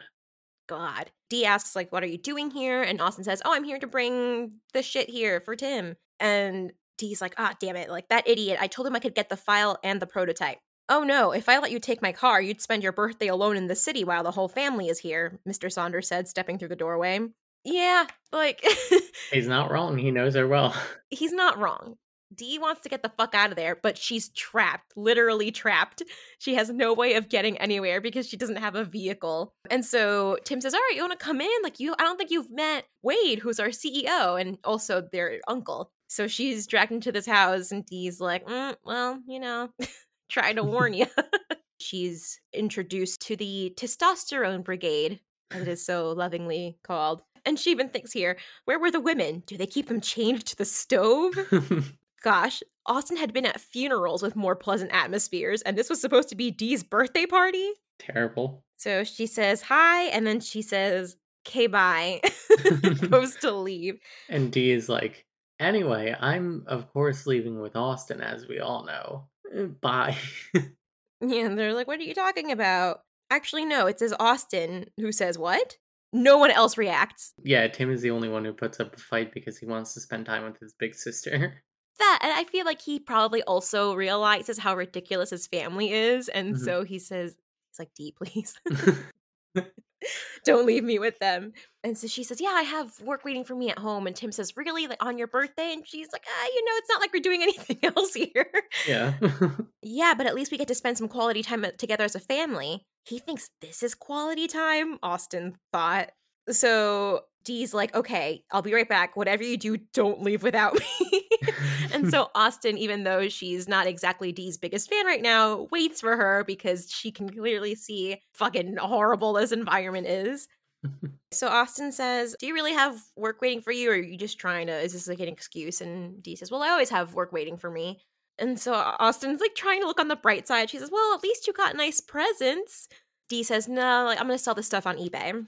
And she tells her what she got for her birthday. So here's what she got an iPad keyboard and a wool coat from her brothers, a golf umbrella from her uncle Wade, and pearl earrings from her parents. Oh, and an FDNY calendar with a bunch of half naked firemen from my cousins. And Janine, Tim's wife, gave me a self help book about how to heal your emotional self and lead a more balanced life. Very loud gift, Janine. Very loud gift. So, just to go through these gifts again, she does not own an iPad. The wool coat was two sizes too small. I don't think she plays golf. Her ears are not pierced. And the calendar of the firemen does not appeal to her because she's a lesbian. so, the only thing that she got that she liked on her birthday, she says, was Austen showing up. yeah. Mm, Really cute. Well, showing up to to spring her. Yeah. That's what she said. So they actually go out into the city, and before Austen drops Dee off at home, she decides to take her to a little restaurant to get her like some birthday cake. Which is so cute. Also, I have a note here. So Dee is talking about how she was a very precocious child, spending a lot of time in her father's office and looking at diagrams and things. And Austen says, Bet you were cute. Dee raised one brow. Well, everyone seemed to think so. By the time I entered school, words like break even point and degressive depreciation were part of my everyday vocabulary. My father loved showing me off at parties he threw for his, his business friends. The smile on Austen's lips faded. With that kind of vocabulary, wasn't it difficult to talk to other kids your age? I never played with kids my age. They bored the heck out of me. Let me tell you, the autistic energy is off the charts. Not since we had that lesbian river monster counting shit around the room. Have I seen an autistic code character who's not canonically autistic like this? Dee invites her in for coffee. And they decide that they are just going to be friends. Just and friends. it's gonna work. Trust me, it's gonna work. Austen hesitated for one more moment before sliding her hand into Dee's and shaking it. Friends it is. My note here says my note here says, Don't worry about it, dude. It's gonna last.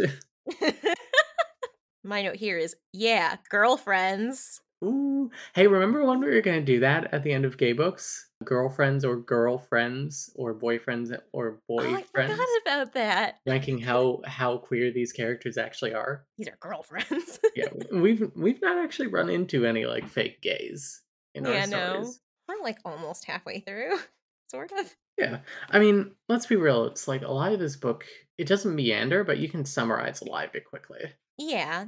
Like we can skip over a lot of this stuff where, you know, they flirt and everything. They play some board games, which slaps. I'm so glad that Austen is a board game gay. oh, Dee meets Toby, who is Austen's very foul mouthed cockatoo.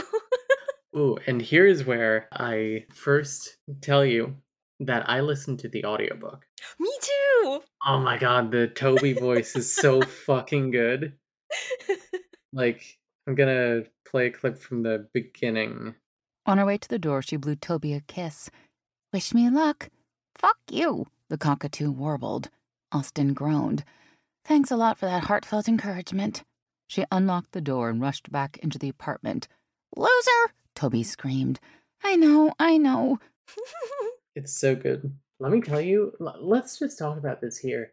This narrator goes fucking hard. oh my god, she right? She did not have to go so hard, but she did that But for she us. She did. She did that. Listen, I love I love Adam Gold, who we listened to with with Love Me Whole, and I love whoever the woman who narrated Vladimir was. But Abby Craden, the best of them. I would like to talk about one subtle thing that I noticed that she does. She does a slight change in tone between Dean narration and Austen narration. Yes, it's so good. I mean, she has. She's great. She is. So, you know, they're hanging out now because they're friends and they, they go to like a, a game together. And Monday morning, her uncle Wade calls her in and he says, Sit, I need to have a word with you. Someone saw you on Friday. Someone saw you at the Blazers game with one of our employees. Dee says, So? So? Danielle, I won't have you put yourself or the company in a position. We're just friends, nothing else, Dee said, trying to keep her voice down. You're leaving yourself wide open to a sexual harassment lawsuit. We can't have that. We're a company that produces toys for children, for Christ's sake. The competition's PR department would have a field day with our COO being dragged to court for, she won't drag me to court. I told you, we're friends, nothing more. It doesn't matter. I want you to stop seeing her. So she says, You can't tell me what to do. He says, Yes, I can. You might be the COO, but you're not exempt from company rules. She says chauvinistic double standards, etc. And her uncle says the strangest thing. No, goddammit, it's because he's not a member of the family. I have to hold you to higher standards than the rest of my employees. There can't even be a suspicion of nepotism. In my company, at which I'm the CEO, my son is on the executive board. My nephew and my niece are also on the executive board. Uh, no, don't don't worry. There's no nepotism. I feel like this book has a very high amount of don't worry about it dudes. Don't worry about it, dude. Hit my quota for the year. anyway but yeah so that that was a very strange thing to say but it's not only the fact that it- she's a member of the family but she makes a very good point where there's another family member who constantly has affairs affairs he's a married man and has affairs with people in the company and yet somehow they're able to you know turn a blind eye to that or cover it up they see no problem with that really and yet when Dee tries to do anything, it's immediately like you have to cut the shit out. God forbid a woman do anything. God forbid a woman do anything. You said it. It's ludicrous. So she says, I see. So family members are held to higher standards. He says, Yes. And then she says, Must be why Rick was promoted to VP of sales when he had that affair with one of his employees in customer service. And then Uncle Wade says, You you know about that? Like, bruh, It doesn't sound like Rick is subtle. Dee sat. Of course I know. I know every little thing that goes on in this company. That's what happens when you spend every waking moment at work. I want to change that, Uncle Wade. I love her saying that though. I love that turn in the book at this point.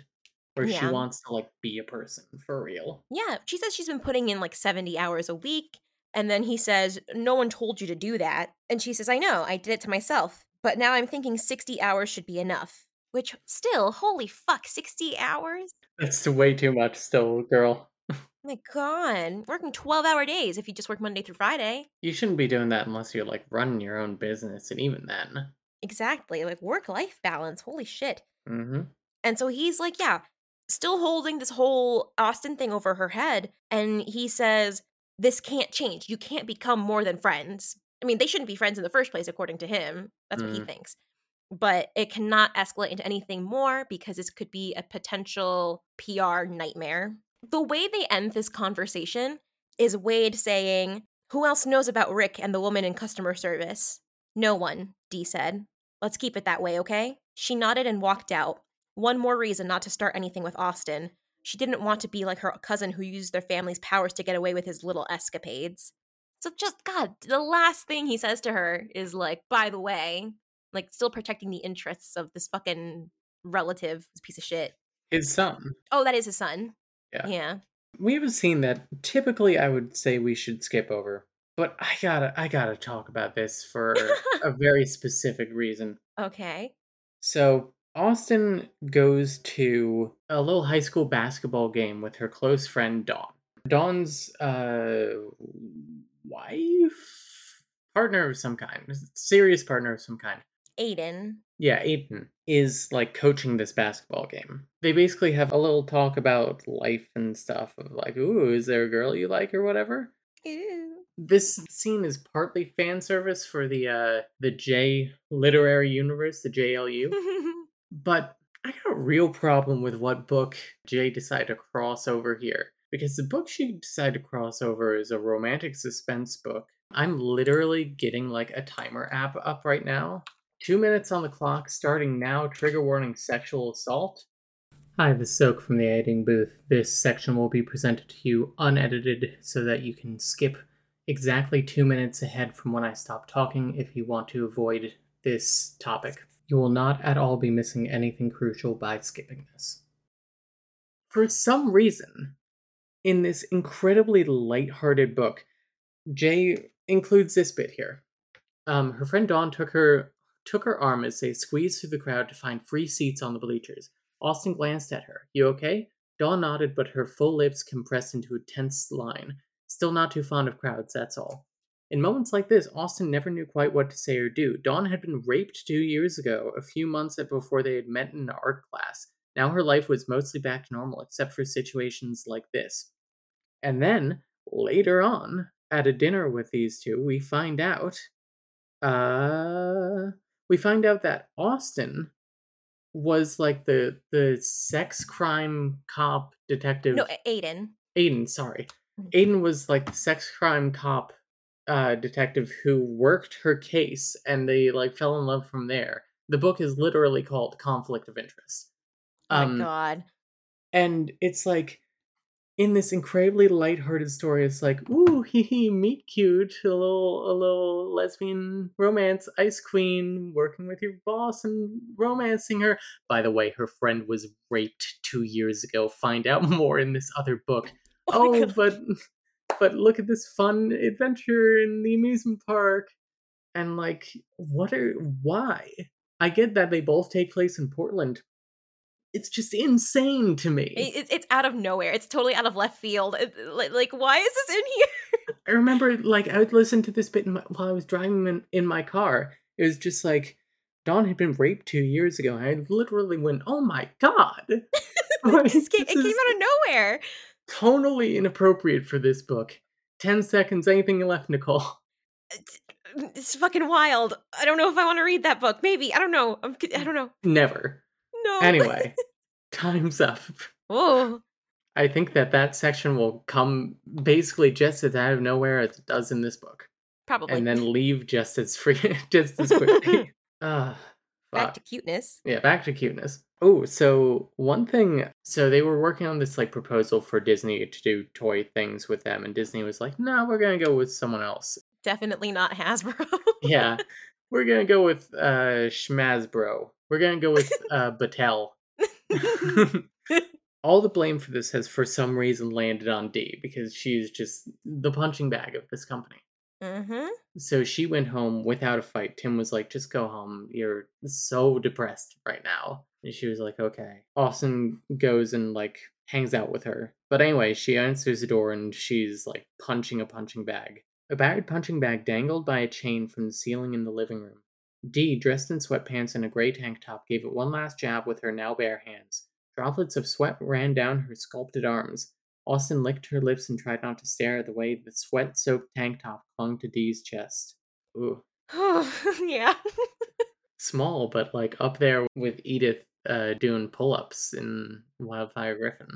I like. I want to be that person. That's why I go to the gym. and I'm like deadlifting and shit. On for real. but oh my god, yeah. Reading that. Dee, please call me. Also, Dee graduated from Yale, which Connecticut represent. woo woo. New Haven Mm. County represent. Also, very funny that Dee has a COO off duty t shirt. yeah. Did she buy that herself? I feel like it had to be like a gift from a secret Santa. Like they couldn't think of anything else to get her. So they were like, sure, we'll get her this. It's either that or Tim bought it for her. Oh God. Okay, I think it's Tim. Tim is like, now people will know that you are off duty at some points in time. They also get really drunk that night. Like, they have a couple of bottles of wine and watch a movie. And then they wake up in bed together, fully clothed. But she was lying on her bed, a warm body cuddled up behind her, one arm around Dee's hip, clutching her like a favorite teddy bear. And it's like, that's so cute. Carefully, she peeked over her shoulder and blew out a breath. At least Austen was still fully dressed, and so was she. Her gaze lingered on Austen's face. Sunlight danced over her cheeks, giving them a soft glow. A dusting of freckles covered her nose, and Dee found herself wanting to roll over and kiss them. Austen's lashes fluttered, and her eyes drifted open. Her gaze still hazy, she smiled at Dee. For a moment, Dee forgot about being late. Even her headache seemed to subside. Sometimes you look at your girlfriend, I'm sorry, not girlfriend, and everything just kind of fades away. Your friend who's a girl. That's what you, you know. Exactly. Girl, friend, like how the Yes. old people use Yeah, they're just friends. Yes, they're preserved in rock because Mount Vesuvius erupted and they're t- in a tightly in a tight embrace, but they're just friends. Austen meets this girl at the gym who she's not really like that interested in. She really only has eyes for Dee. And this girl asks her out. And Austen, in like a moment of almost jealousy and the implication that Dee might be seeing other women without telling her, for some reason, Austen is like, Yeah, sure, I'll go on a date. And she goes on this date, and at the end of it, this woman is like, yeah, you're you're nice, but um, it seems like you're really not over your ex. You talked about this Dee woman all night. oh no. It's like, oof, that's uh, that's rough. Big oof. Within like ten pages of each other, I have a note here highlighting something that just says plural, and then another note highlighting something that says autistic. that's that's just how I read books. if you have anything interesting between where we were and and there, let me know. I don't think I did. They just like watch movies and shit. basically they, Yeah. it's a slow burn there's a lot of just nice fluff a lot of getting to know each other there's talks about their families Yeah, little things like Dee getting sweet popcorn instead of salty because that's what Austen likes. Just cute little things. Yeah. Ugh, I now I want kettle corn. I hate kettle corn i Really? listen listen i used to work at a movie theater dear listeners Dee says here with regards to kettle corn any popcorn is better than no popcorn at the movies i have a note here that says please die And then Dee threw a piece of popcorn at her, not about to be outdone. Austen grabbed a handful and threw it back. Hey! Grinning like a Viking about to dive into battle, Dee reached into the paper bowl with both hands to gather ammunition. The popcorn war quickly escalated until a woman in the row in front of them turned and shushed them. And I wrote, Please die. oh no. Like, just stop it. And with kettle corn, kettle corn is the most fucking irritating thing to make and maintain at the theater Mm. because basically nobody orders it, but you have to make it. And then the people who want it want it like fresh. And it's like, I'm not making a whole fucking batch of kettle corn, which is going to take like six or seven minutes, which you Oh don't want gosh. to wait here for, just so that you can have slightly warmer kettle corn. Kettle corn that will like burn your tongue off because it has molten sugar on it. Anyway, sorry, my theater trauma. I'll I'll take the the prepackaged shit. I'm not picky. There we go. That's fine. Or like the fucking pop secret shit. Yeah. There was another book we read recently where they where they mentioned like layered butter popcorn. I was like, oh fucking fuck right off.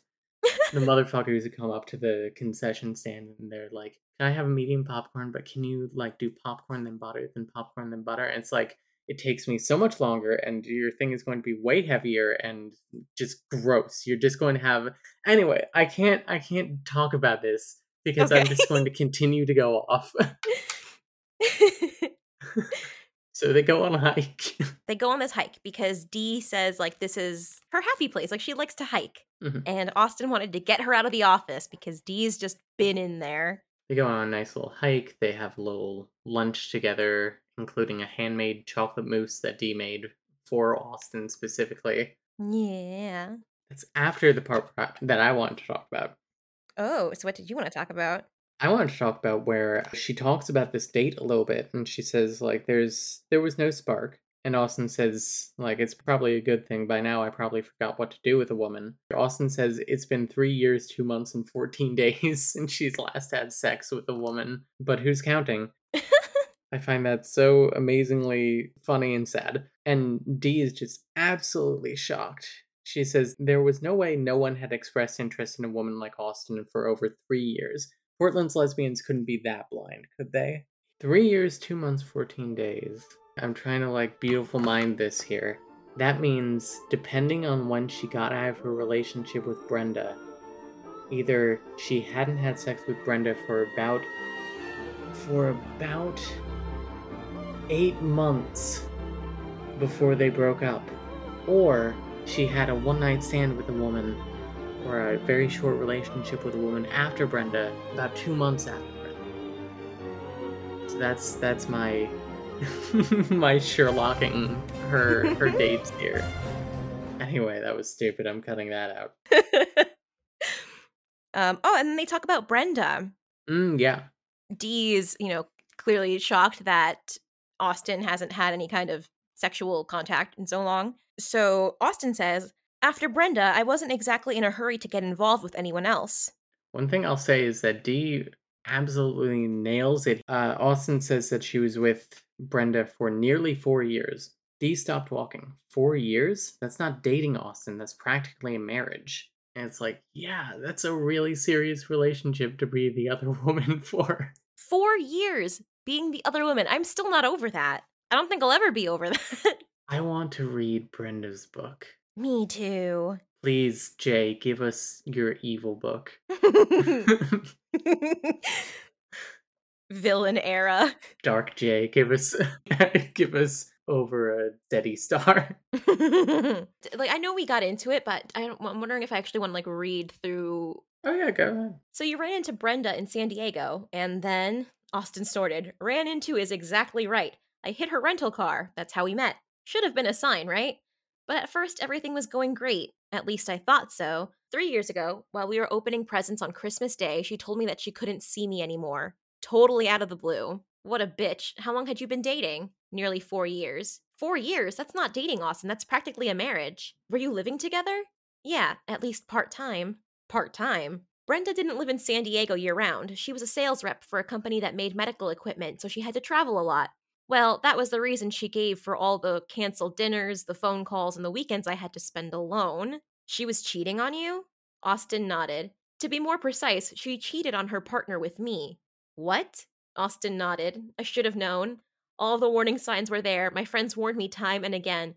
But every time I confronted Brenda, she assured me there was no one but me. I was stupid enough to believe her. I even gave up a job I loved and moved to Portland for her, leaving all of my family and friends behind just because I hoped she would have more time for me if I lived in the city where her company's headquarters was. If that's not stupid, I don't know what is. Like, damn. I one detail that I didn't pick up the first time that is very obvious to me now is that Brenda was driving a rental car, which means that she was out of town on a trip already, like away from her regular partner. Mm-hmm. And she hits this woman. She's like, "Yeah, I'll, I'll fuck her, I guess." Fucking Brenda. Yeah. Fuck you, Brenda. I kind of like the balls on Brenda. Oh, Brenda's um, okay. Brenda, terrible person, great Yeah. character. Yeah, for real. like, oh my god. Like, Bev from Eight Kinky Nights, I will hunt her down and fight her. Mhm. Brenda from Under a Falling Star, I want to meet her. I want to have coffee with her. I want to have an affair with her. And then I want Oh. to break her heart. Oh, see, for me, for Brenda, I want to follow her on every social media account. Uh-huh. uh, and I want to live vicariously through her Instagram stories and then hear through the grapevine that all this shit happened and then stalk her social media accounts to see how things line up in the timeline. Like, oh, she was in San Diego this weekend. She's the person that I do not want to like have any kind of relationship with, but I want to be in a similar circle so I can get all the all the juice. all Yeah. the hot goss. That tracks. While they're hiking, Austen slips and almost falls off of a cliff wall.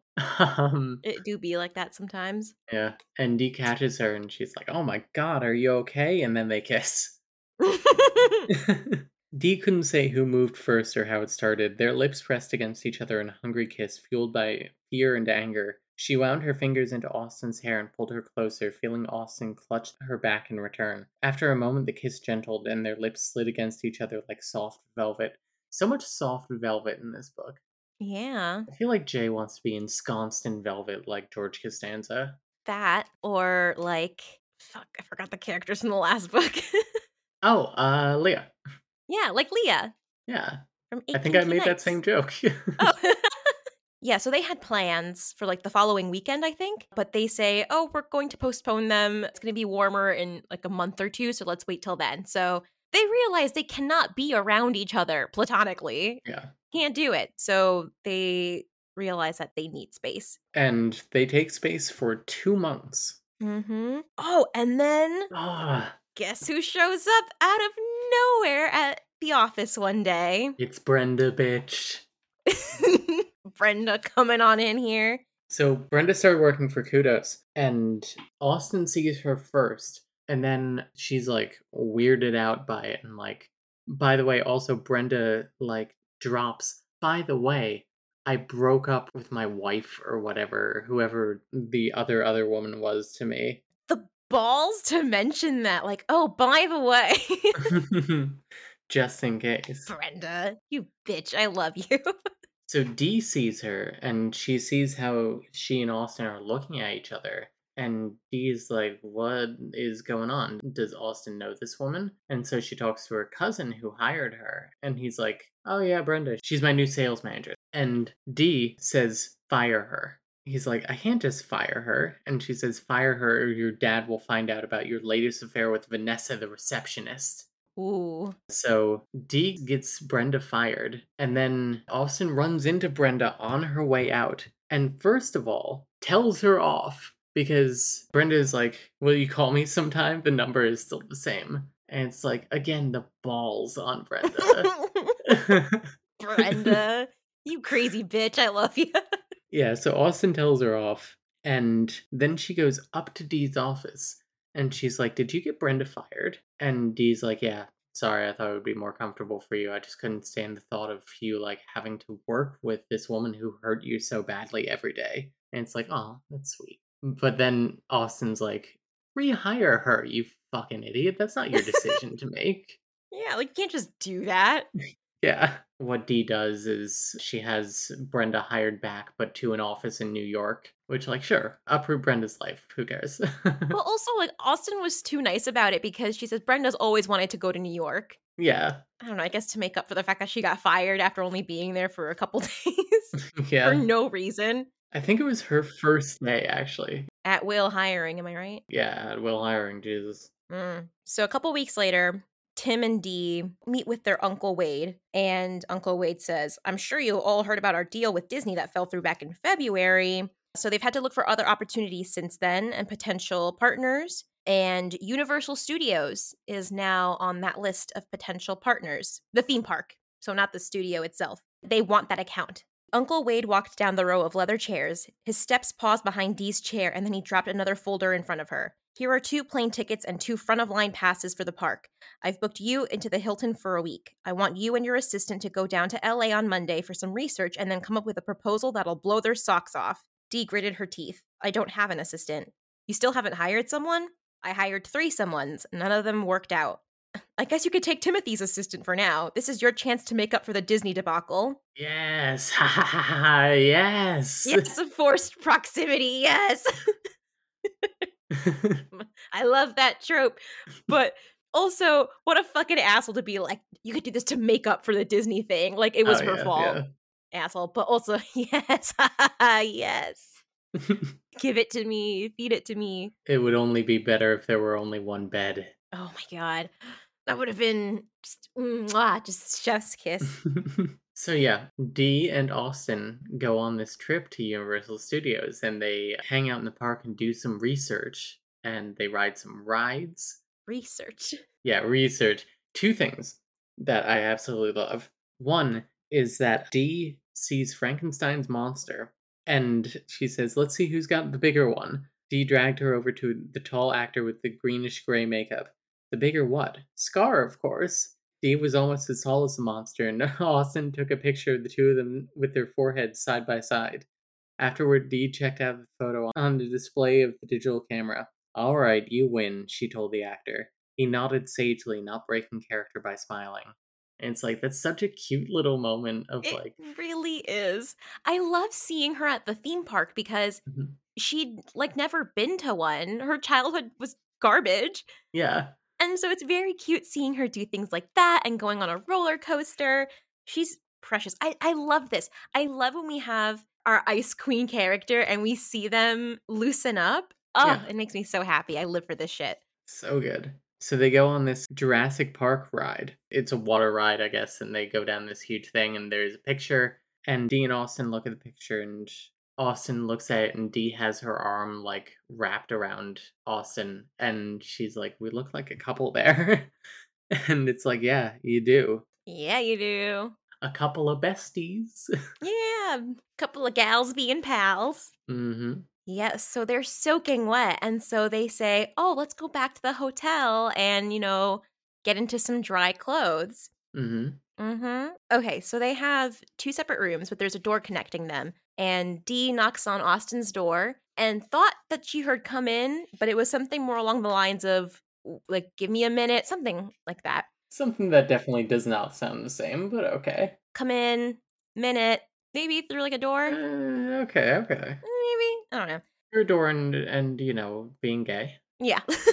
so Dee walks in and Austen is in her robe, towel drying her hair, and Dee says, "Oh, like sorry, I'll come back in." And Austen's like, "Oh no, it's fine if you don't mind uh, my less than professional wardrobe."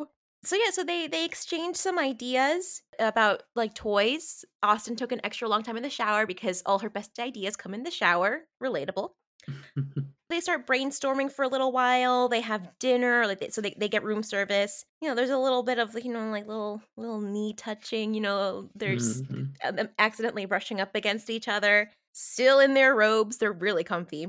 And so dee asks tell me again why you work as a secretary. Austen says uh, why wouldn't i? Because your talents are totally wasted on that job. We should fire alejandro and hire you as the head of our creative team. You really think i'm that good hell yes you're fantastic each of these ideas could be worth millions. I could kiss you. Flushed with exuberance, she leaned forward and did just that. Listeners, you can't see, but I'm absolutely beaming over here. Me too. I'm gonna throw up. This is so fucking cute. So they have an incredibly passionate kiss in which they really like press together and lean Austen onto the bed. I do want to read this kiss. It's Yes. just so good. The soft touch of Austen's lips against her startled her awake as if from a dream.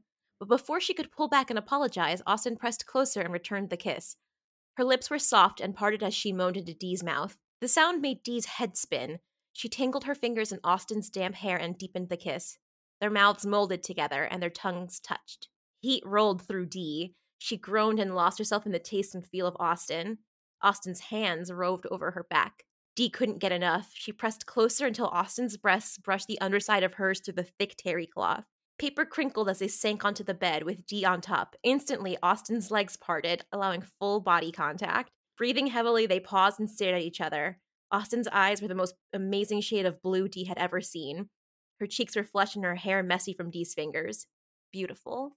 Oh my god. That should be me. Oh god. Why can't that be me? When it, will it be my turn? Then Austen's like, we shouldn't do this. And Dee's like, yeah, we definitely shouldn't. But maybe if we got it out of our system like just this once, it would all get easier. And Austen's like, yeah, just this once. And I'm here like, yes, ha ha ha ha, yes.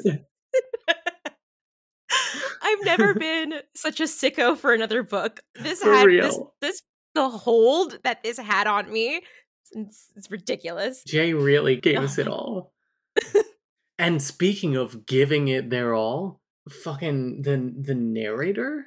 Oh my god! Like this scene. Hmm. First of all, Nicole, tell me what you thought of this scene, so we can both agree that it's sexy. yes, I just wish it was longer. Yes, agreed. But the writing of this scene is fantastic. the narration of this scene took it fucking over the top. Oh my I- god, the I gotta play it. Oh my god. Despite her best intentions, she couldn't help worshipping Austen's breasts. She nibbled and sucked, enjoying the contrast of silky skin surrounding the hardened nipple. After a while, she switched to the other breast until Austen squirmed beneath her, her hips undulating. She shivered as she felt Austen's wetness against her skin. God, Dee! She tightened her grip on Dee's hands. This is killing me. Just please. The need in her voice made Dee's breath catch. Tell me, tell me what you need. She swirled her finger around Austen's clit.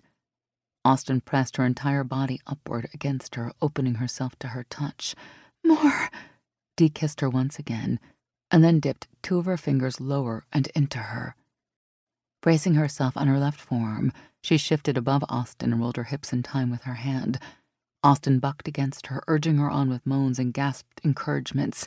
Oh, yes, so close. Dee felt her own wetness grow, but she ignored it and focused solely on Austen.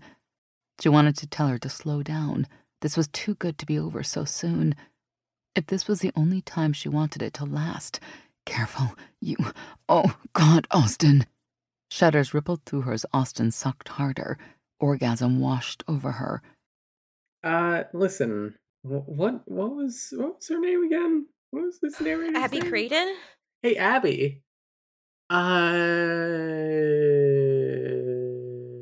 thank you for your service. Frankly. Please call me. My phone number's two Okay, so three. okay, so I'm glad you said it, so I didn't have to feel weird saying it. Call me. oh my god, I'm sweating. It's 48 degrees out and like my windows are open, but I'm sweating right now because that was just oh, I went back and listened to that like four times, Me like over the course I- of like the last two days. and I like reread it multiple times too. It's just Jae. Before we continue like analyzing this sex scene, I regret to inform you readers, this is the only sex scene. And frankly, there have been many horrible acts against humanity in this world. It's true. I think I speak for everyone when I say that under a falling star having having under a falling star having only one sex scene is worse than 10 million 9/11.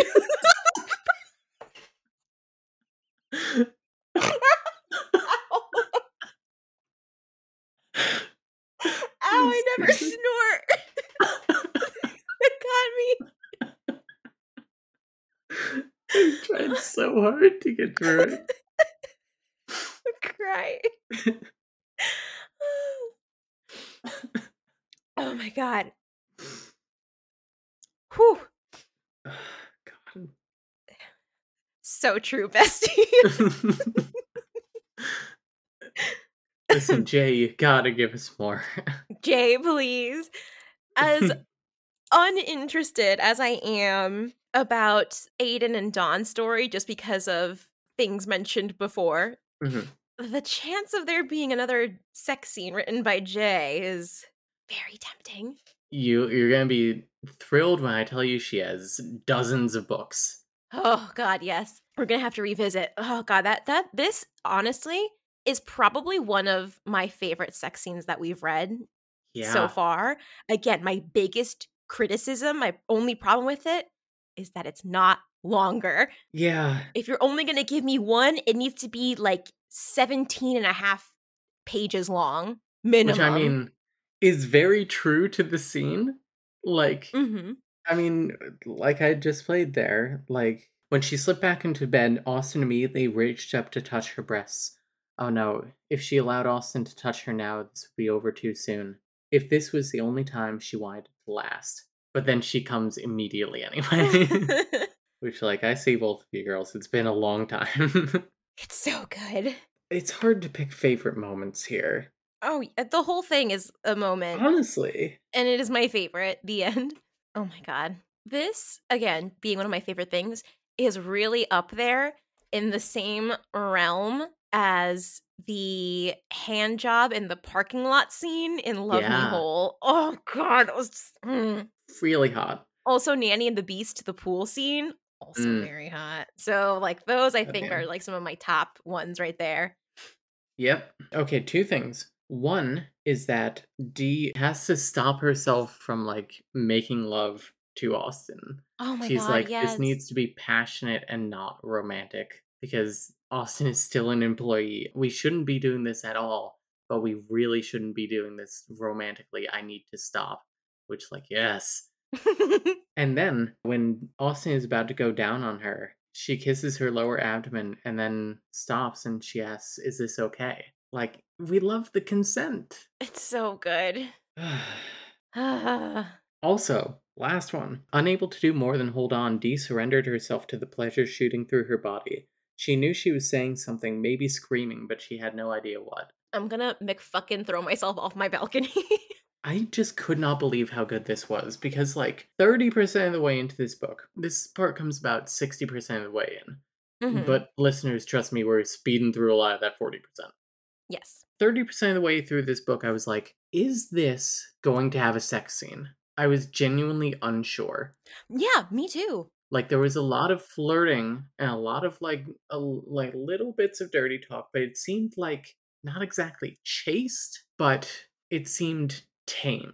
Yes. And I was like, I really, really hope this doesn't disappoint. And it did not. The Nope. only disappointment is that we didn't get more. I wanted so much more. I want more. I want straight up porn from Jae. God, where is Jae's fanfic? Where are these authors fan? So many of these authors we read clearly do fanfic. Where is it? Clearly. I want to read it. Nikki James, send me your fanfic.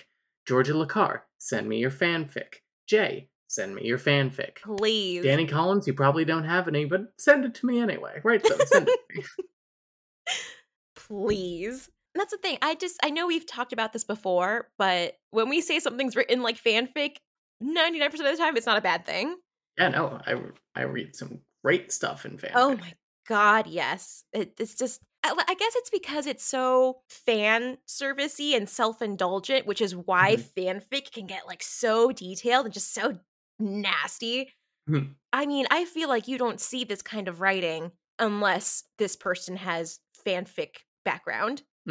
Or they are like specifically writing like porn. Yeah. Anyway, shout out to girls and fandoms because y'all are the backbone of this society. Let's be real. Mhm. Yep. like the fucking K-pop stands spamming like bastards on Twitter and stuff. Like, fuck yeah. God. Also, this book is impossible to search for on Tumblr because you just get K-pop when you search under Falling Star Jae. Oh no.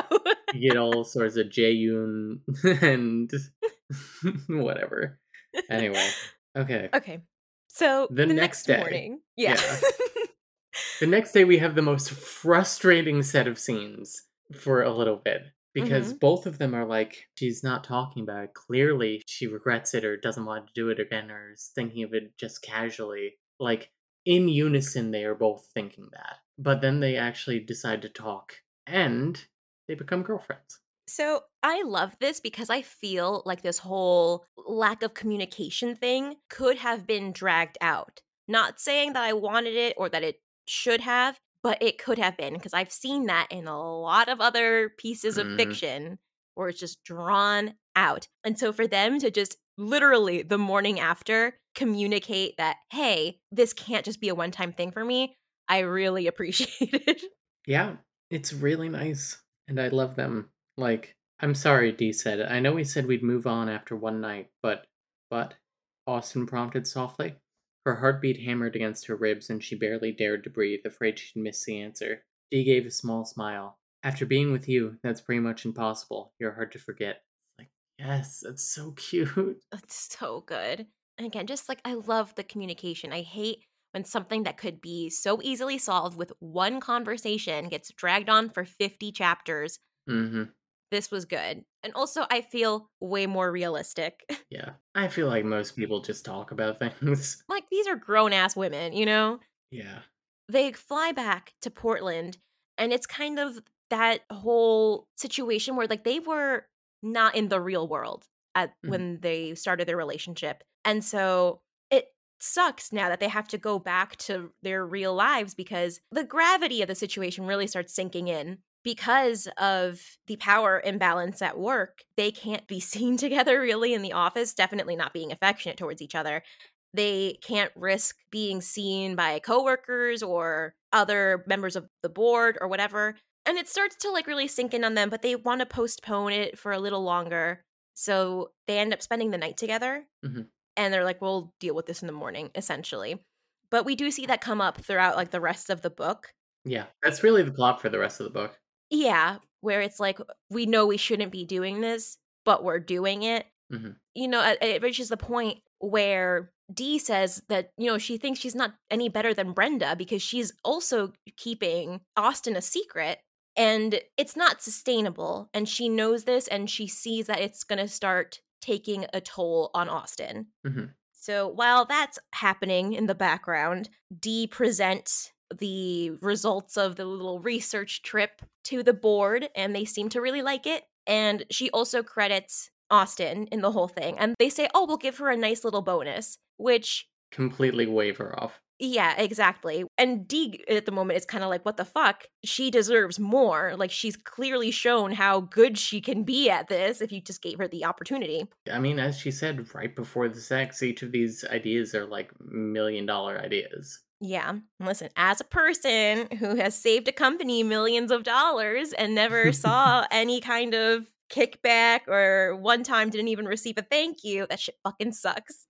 Hmm I have Mhm. edited many scientific manuscripts and submitted them to papers and not gotten my name on them. Love that. Sending that to all that, you know, groundbreaking research. I'm not saying put an author credit on me, but put me in the fucking special thanks. Anyway. Anyway, it sucks not getting credit or when credit is due. Mm hmm Also, here's a memey thing. Nicole, does your phone have a speed dial? Not anymore. Did it have a speed dial in 2014? In 2014, I do not think it had speed dial. Speed dial, I don't think has been a thing since we used like T9. Yeah. There is like a favorites tab thing on my phone, Okay. but you can't change the order of that. yeah. It just comes up. So Dee at one point realizes that she still has work as number one on her speed dial and she has Austen as number two. And she makes the very private, cute decision to just switch it. She doesn't announce it to Austen or anything. She's just like, oh, I should rectify that. And it's just showing that she's finally prioritizing something else over work because work consumed her entire life before. Yeah. And so, one incredibly cute thing that leads into an important plot point. It is their two month anniversary, which that is not what anniversary means, but I will let it slide. And Dee gives Austen a nice chocolate cake and a little gift. And inside the gift is a framed picture of them on the Jurassic Park water ride from their trip. Austen says, How did you get this? I thought they erased them if nobody claims them that day. Dee answered with a mysterious grin, I have my ways. You certainly do. Austen stood to kiss her. Thank you. Nicole, what is your headcanon for how she got this? Oh, goodness. Uh she called the park and was like, "Give me this. I will give you so much fucking money." A good one. My personal headcanon, she bought it that day. Shut the fuck up. Well, cuz I think the biggest thing is when would she have done that without her noticing? But I'm going to say that she went to the bathroom hmm and while she was in the bathroom, Dee went and got this picture. Yeah, something like that is what I have to mm-hmm. assume. And she didn't consciously think of it as a romantic thing that she was doing, but she saw that and she was like, that makes me feel happy. I want that. I love your headcanon more than mine. Where it's like, oh yeah, like this was definitely something that I did not do in advance. yeah, I love them. Yeah. I want to date both of them. God, for real. Our, well, sadly, we know Austen probably isn't poly. Has trauma around that or whatever. Brenda. Brenda, though. Brenda, Brenda, come Brenda on. should just be poly. Like, real talk, Brenda. You're poly. You need to own it. yeah, don't be an asshole. Yeah. Way more people are poly than they think they are. Anyway. Okay, so we get to this really cute scene where they're in the break room and Dee asks Austen out on a date, but not directly because I believe it's Rick who's in there. No, it's Tim. Oh, it's Tim. Yeah, Tim saying something.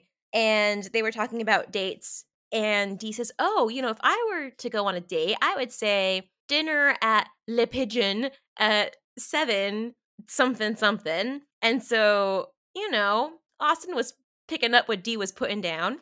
And, you know, they're gonna go on this cute their their first date. Their first official date. Also, it's a really fancy restaurant. Really fancy. So she ends up wearing this beautiful emerald dress that she bought for some event at some point in the past. hmm And then Dee doesn't show up, or she is exceedingly late.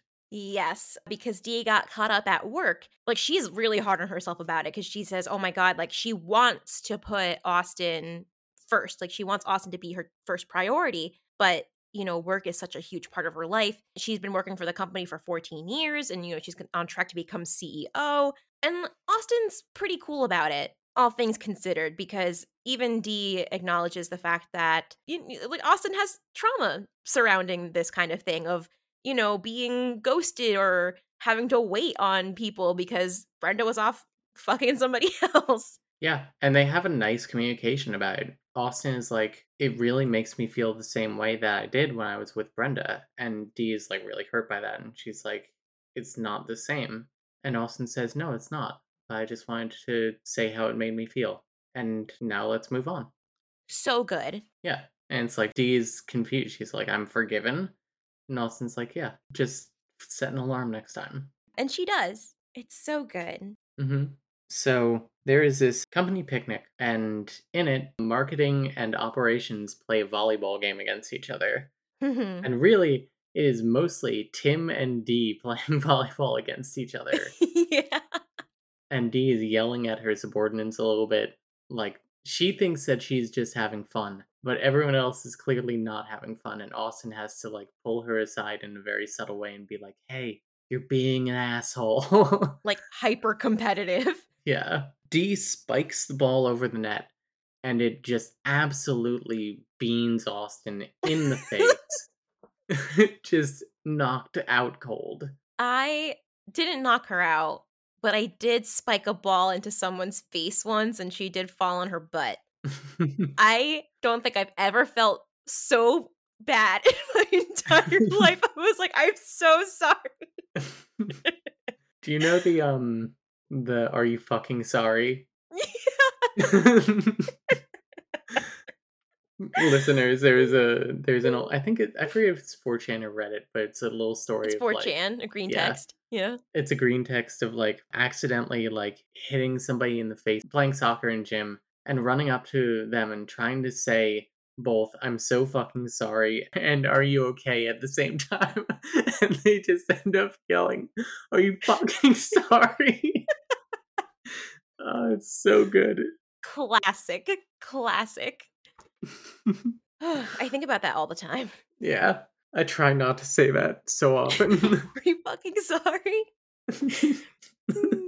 There is like a whole little sequence where Tim and Dee are there like going back and forth on like should somebody take Austen home and like Dee is trying to like not dote on her in public and not absolutely swaddle her into her arms and kiss every inch of her face to apologize. Afterwards, Dee is doing just that at Austen's place and Tim shows up and he's like, Austen, I just wanted to check on you and make sure your fucking minor head injury is okay. It was probably also like a liability thing where it's like, oh Yeah. shit, this was a company event. Don't sue us. yeah. So they had a conversation a little bit before this of like, can we start telling certain trusted people, like Austen's friends? And Austen brought up the possibility of telling Tim hmm because Tim is like the only family that Dee trusts, even though she still to a degree lumps him in with the other men in the family because he doesn't stand up for her like he should, mm-hmm. even though he clearly loves her so much. So Dee, when they realize that it's it's like Tim knocking at the door, Austen tells her to go hide in the bathroom, and she's like, you know what? Fuck this. And she opens the door and she's like, Hi Tim. She's in the living room. And Tim is like, What's going on? And Austen's like, Well, she just had the same idea you did. She decided to come in and check on me. And Dee says, And I fucking quote, Of course I did. Any girlfriend worth her salt would do that. And literally, when I read that, you know, inside I was like, oh, but outside I was like, like, is this is this the time? Even though I know it's going to be okay, I'm so invested. I'm like, oh no, like, what a huge step.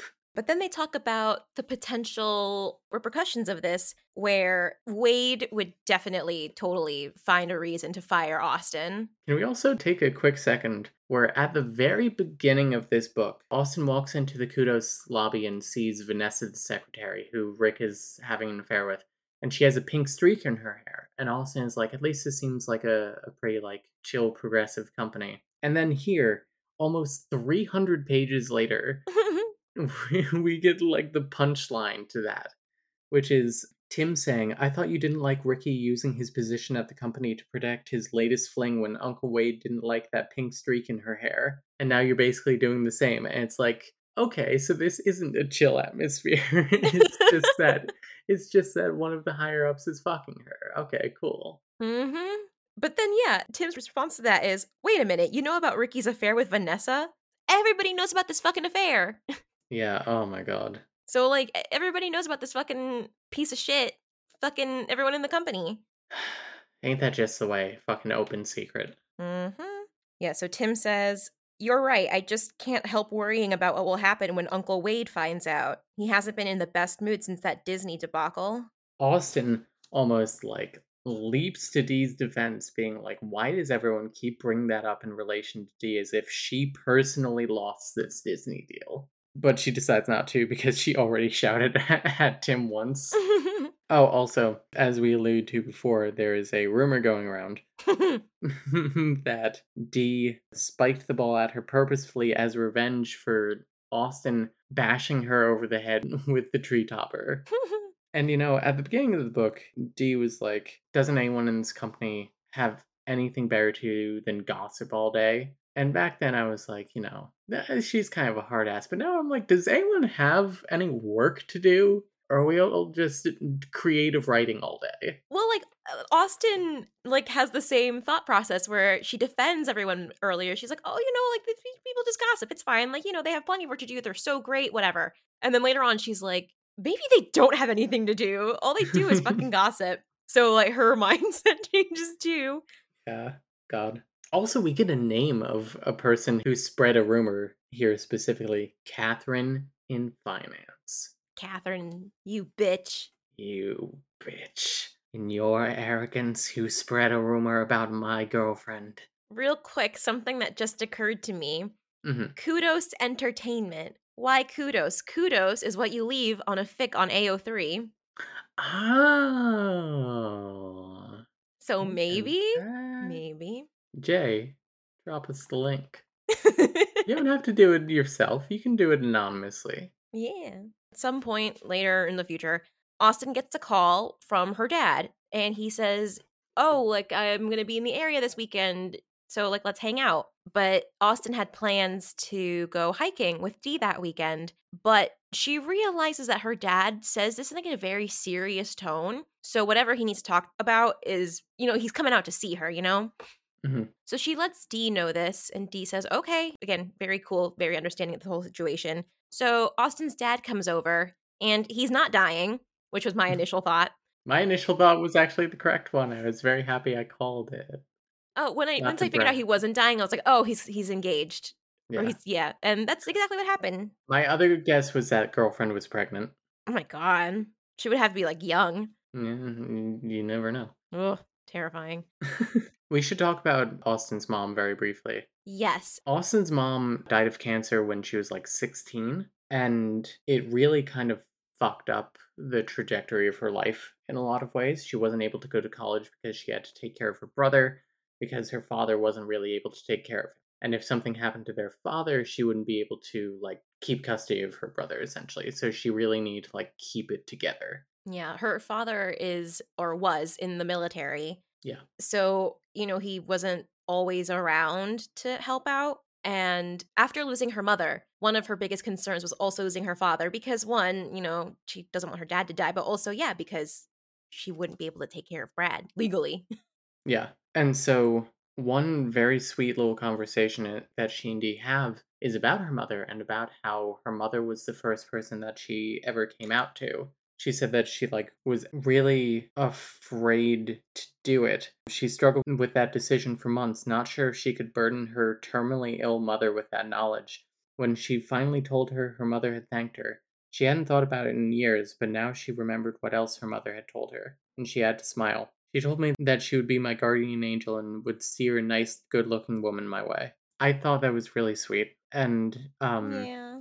a couple sentences later she just thinks to herself, Thanks, Mom, which is just heartwarming and heart shattering and you didn't have to go this hard.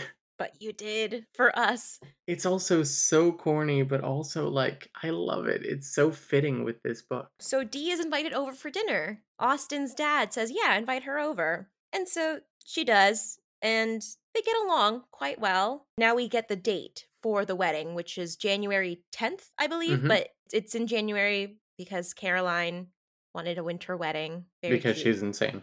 the aesthetic. I, well, they're Oh. also oh no, they're in Portland, so it's like not even that cold there, not like it is here. Oh, true. Yeah, British Columbia area, the Mhm. Pacific Northwest doesn't get that cold, I guess. Yeah, I mean, if you were to have a January wedding here, get ready for four degree weather, baby. Exactly.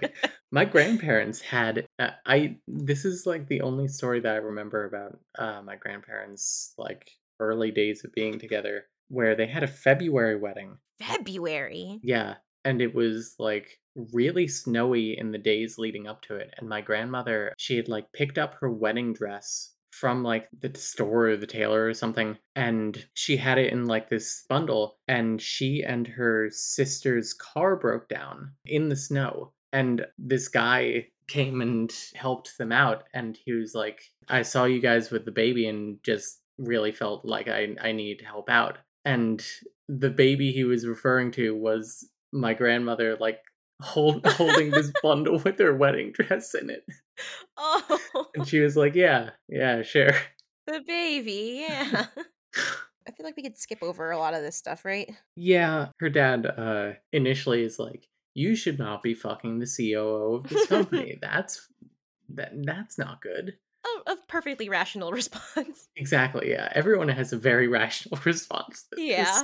and then he meets dee and he really gets to like her and he invites her to the wedding as well And then I think the biggest thing to happen after that is just Dee, all her time being consumed by this new Universal project. Oh, and the whole issue with the licenses. Oh, right, right, right, right, right, right, right, right, right. So there's this whole issue that happens with work that I'll skim over very briefly here, where they had this expensive software that they only bought like 20 licenses for, but had somehow accidentally been installed on every company laptop. Each copy of this license was like $2,000, and there are 250 company laptops that was installed on. And the chief information officer or whatever, he discovered this, or the IT guy discovered this or something, and they talked to Dee about it because she's the only one who can really do anything about it. So Dee has to deal with this problem for like a month or weeks at least. Mm-hmm. No, I think it's like six weeks that she's I, working I on think it was seven. I like uh, the number seven is coming to my brain. Yeah. A long time, a very long time. Yeah, basically, the issue that they're running into is that if this company finds out, which they almost certainly will, they first of all owe them half a million dollars for these licenses, and then they will owe them fines on top of that. So she has to deal with this whole like huge thing, and her uncle is being a real shithead about it too. And it's like not even her fault. Not at all. Not No. even the tiniest bit her fault. She's just stuck holding back. She's dealing with that. Then two things happen in rapid succession in terms of discovery. If you, if you don't have anything else to, uh, oh, first of all, they say I love you. They do. They get into like a little a little squabble where Dee kind of like snaps at her because she's stressed. Dee like calms down. She's like, I have it on good authority that at least one employee down in marketing doesn't hate me. Austen says, Okay, okay, I don't hate you. In fact, I'm pretty sure I love you. Which they're both like, Oh no. Oh Did- no. Did, was that really just said out loud at work? Then Dee like basically leaps over the desk and, and kisses her and says that she loves her too. Very cute. Oh, the keynote speech we need to oh, mention. Oh yeah, also. the keynote speech. So there's this thing where her uncle, the CEO, is like, "I need you to come to this keynote speech on January 10th, and I need you there to prove that you're really loyal to this company." As if she doesn't put in 70-hour work weeks and hasn't been working her ass off to fix this issue and saving hundreds of thousands of dollars in the process. But anyway, it's January 10th, the same day as the wedding. And she's like, I have a thing. And he's like, cancel it. And then her father gets involved for some reason because why not? And he's like, You should go to the thing. You don't want your cousin getting the CEO position when Wade retires instead of you. Which like is such bullshit because Rick never put in like a fraction of the amount of work Yeah. that Dee has. So for him to even still be in the running is fucking trash bullshit. Nepotistic insanity. Mm-hmm. I do want to read a part of this whole keynote speech situation with her dad because it got me so fucking angry. Do it. Dee's dad says, A stranger's wedding is more important than your family and your career. It's just a keynote speech, dad. If I'm not there to hear it, that doesn't mean I don't. Just a keynote speech, her father's voice rose. You don't get it, do you? But then again, you never had a head for business. Motherfucker. As if she's not COO of a multi million dollar company.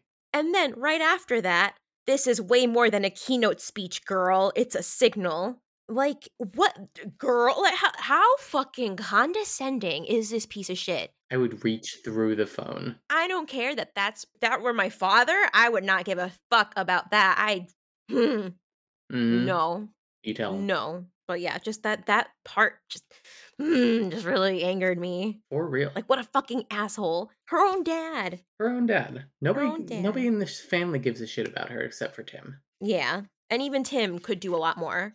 Yeah. So two things happen in rapid succession. First, Dee takes Austen to this like sushi restaurant. She walks in and immediately makes eye contact with her cousin and Vanessa from uh, Vanessa the receptionist. And she's like, "Oh no." And her cousin's like, "Hi. I didn't know you came here, but I'm going to blackmail you now." Fucking asshole. Yeah. And so that gets her all fucking heated, as it should. And then later on, Dee spur of the moment asks her uncle, like, hey, are you going to be using the cabin for anything this weekend? I'd like to just get away from everything for a bit. And her uncle's like, yeah, I mean, the lawyers won't have an answer for a few days anyway, so there's no harm in it. So she takes Austen up to the cabin. They do a little naked hot tubbing together, and Mhm. her uncle, like, busts into the cabin. He's like, Why aren't you answering your emails? like the Kool Aid Man. and oh god, it's ridiculous. Hang on. Before Austen could step out of the jacuzzi, the sound of the glass door sliding back made her pause. What does my note here say? My note here says no in all caps. Wade Haggerty, Dee's uncle and their boss, stepped onto the back deck. We've got a situation with Universal. You didn't answer the urgent email I sent. My call went straight to voicemail, so I. He stumbled to a stop. What the hell? Oh no, no, no, no. Austen sank even lower in the water and pulled up her arms, covering as, as much of herself as she could. Dee stepped in front of her, blocking Wade's line of sight with her own body. Could you give us a moment, please? she asked, her voice shaking. I. yeah, I'll wait inside. You know what? This can wait. I'll I've got more important things to deal with. Come and see me first thing Monday morning. And check your damn email, Danielle. And then she says, I don't have my laptop. And he says, then forget about it. Rick and I will deal with it. Something about the image of Dee buck ass naked, her uncle, I assume, in a full like three piece suit on on the back porch with like looking at the jacuzzi, Dee buck ass naked, like like block using her naked body to block her girlfriend's naked body. like is really funny to me and mortifying.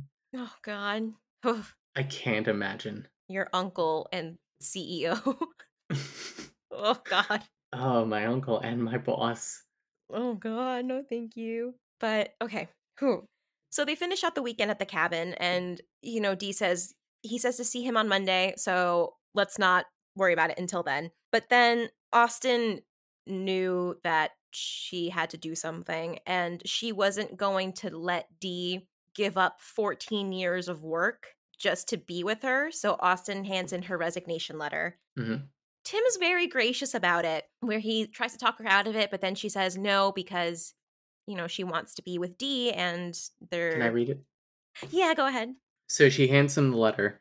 He took it and held it in his hand without opening. What's this? Austen took a deep breath and said, My resignation letter. The word hung between them for a few moments. He tried to hand the letter back, but Austen shook her head and refused to take it.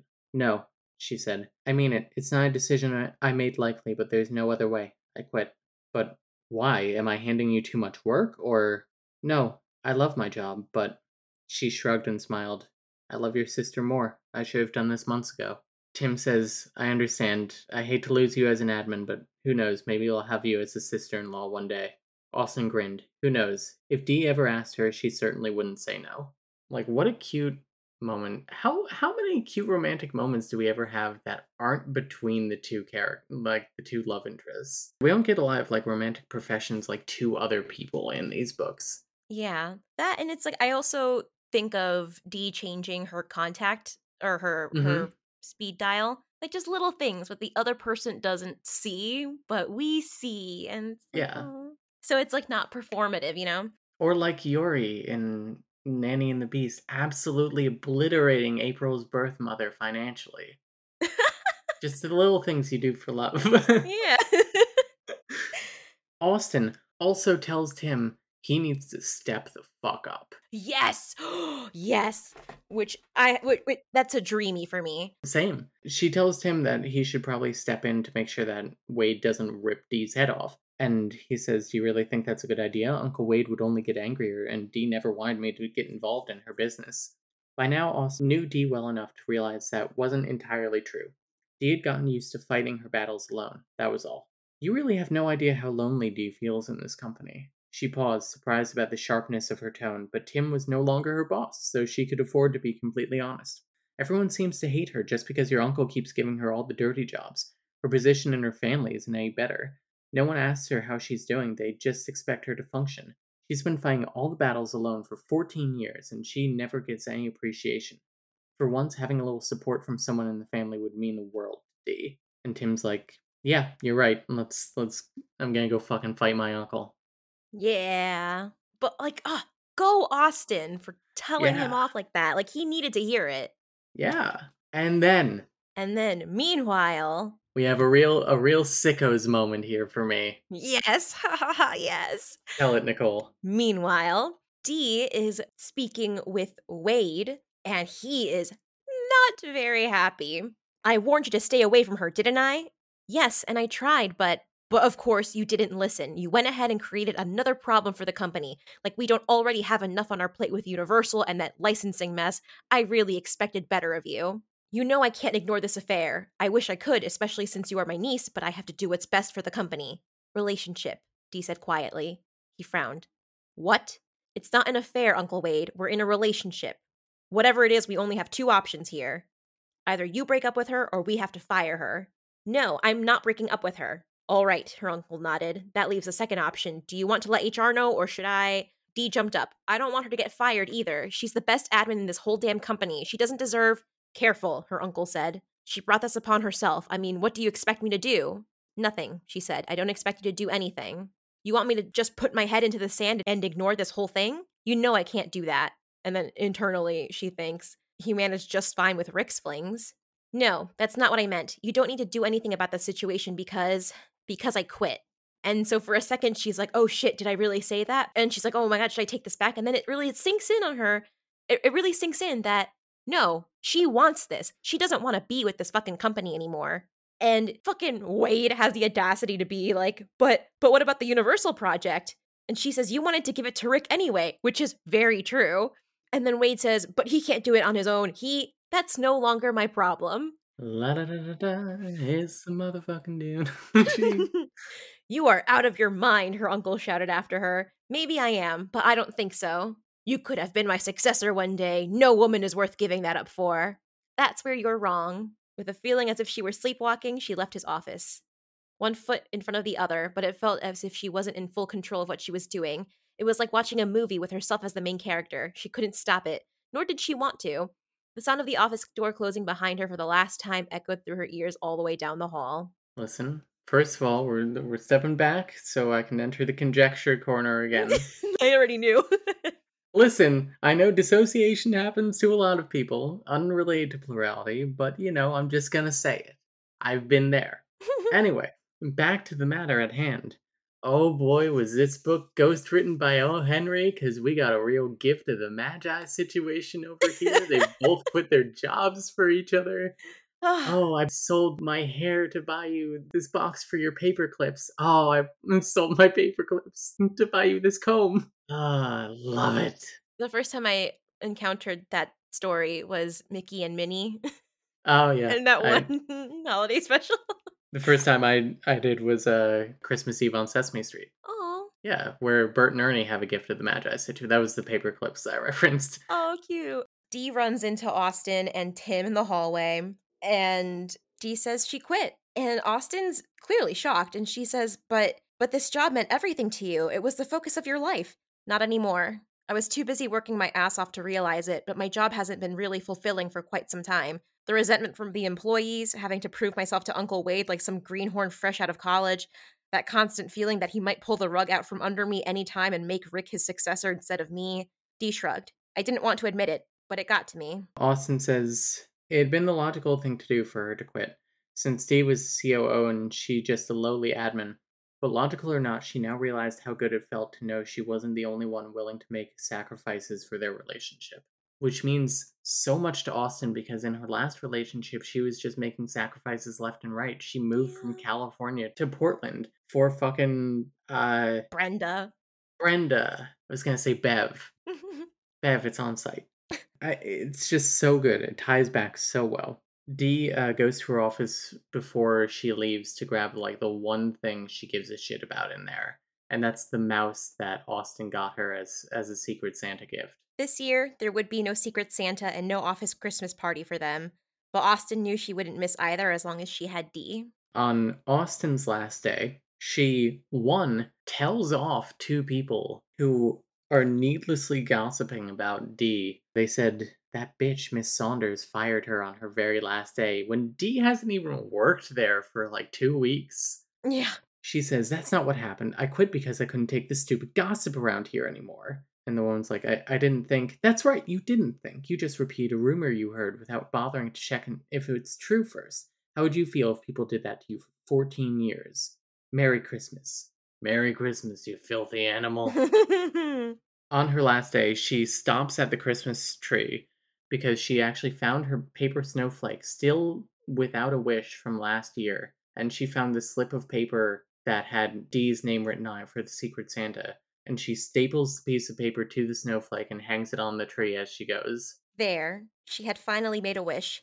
Having Dee in her life was really the only thing she wanted, needed, for this Christmas and all future Christmases. They decide to go into business together as a company that makes pet toys because Yeah. Austen goes through like dozens of pet toys a month for her bird because he just tears the shit out of them because that's what birds do apparently. He's a bastard. He's a bastard. And then the epilogue, her father gets married. So we do get the wedding, but it's not their wedding. Yeah, we yes, I would I I almost forgot to mention this. Dyke Sember delivers again.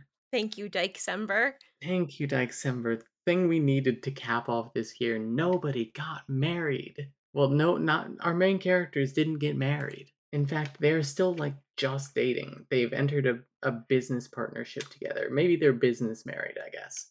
But I, yeah, sure. I'm not going to add that to my list of beast and fish married. No, that doesn't count. It doesn't count at all. But I mean, it is legally binding in a way, so. Oh, God, and they're partners.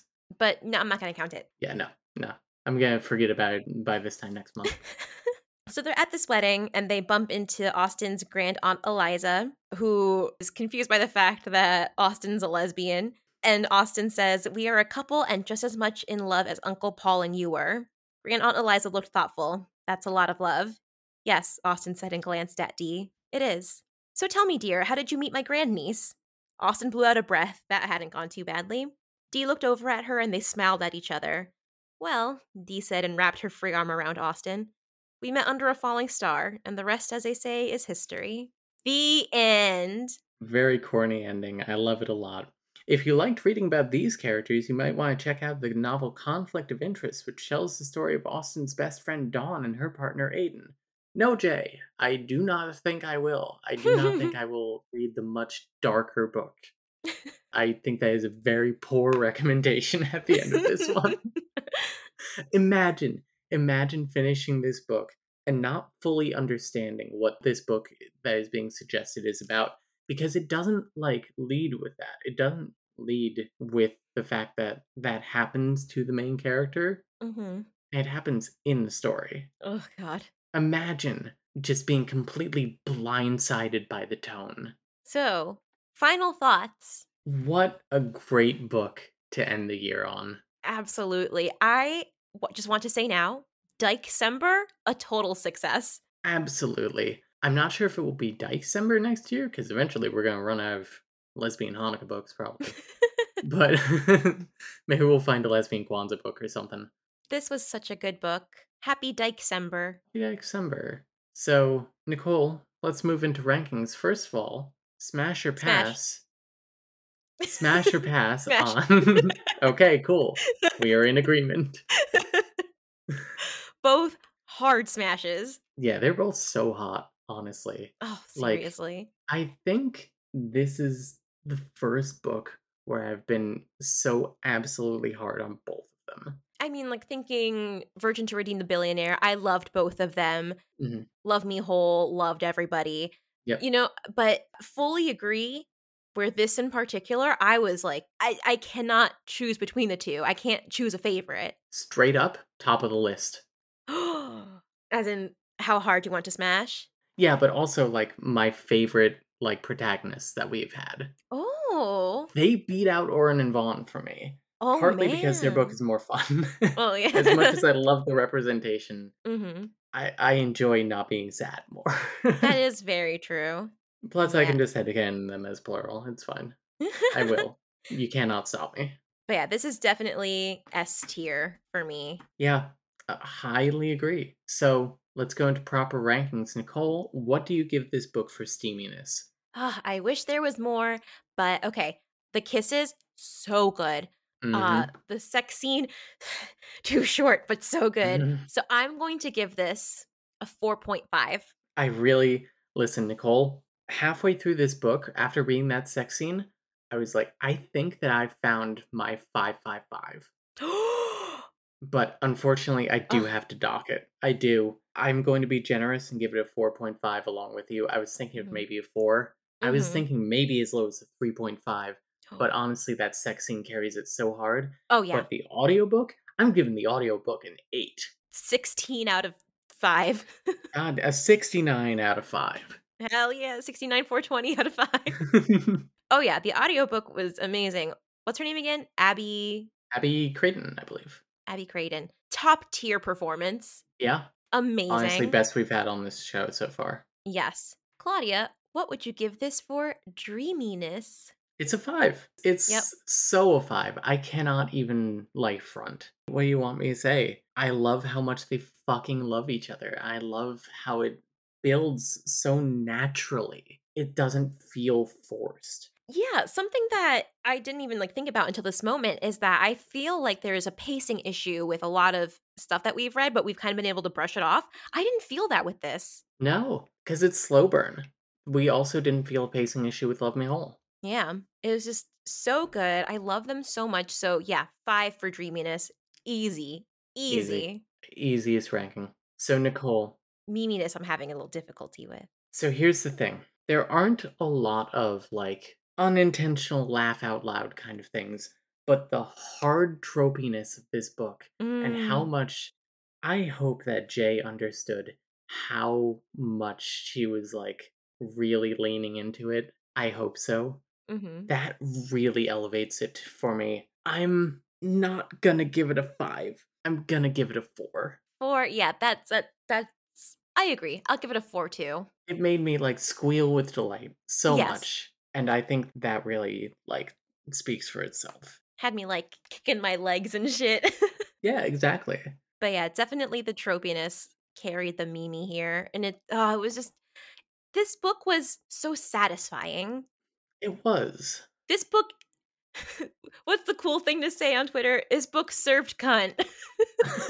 it very much did serve cunt.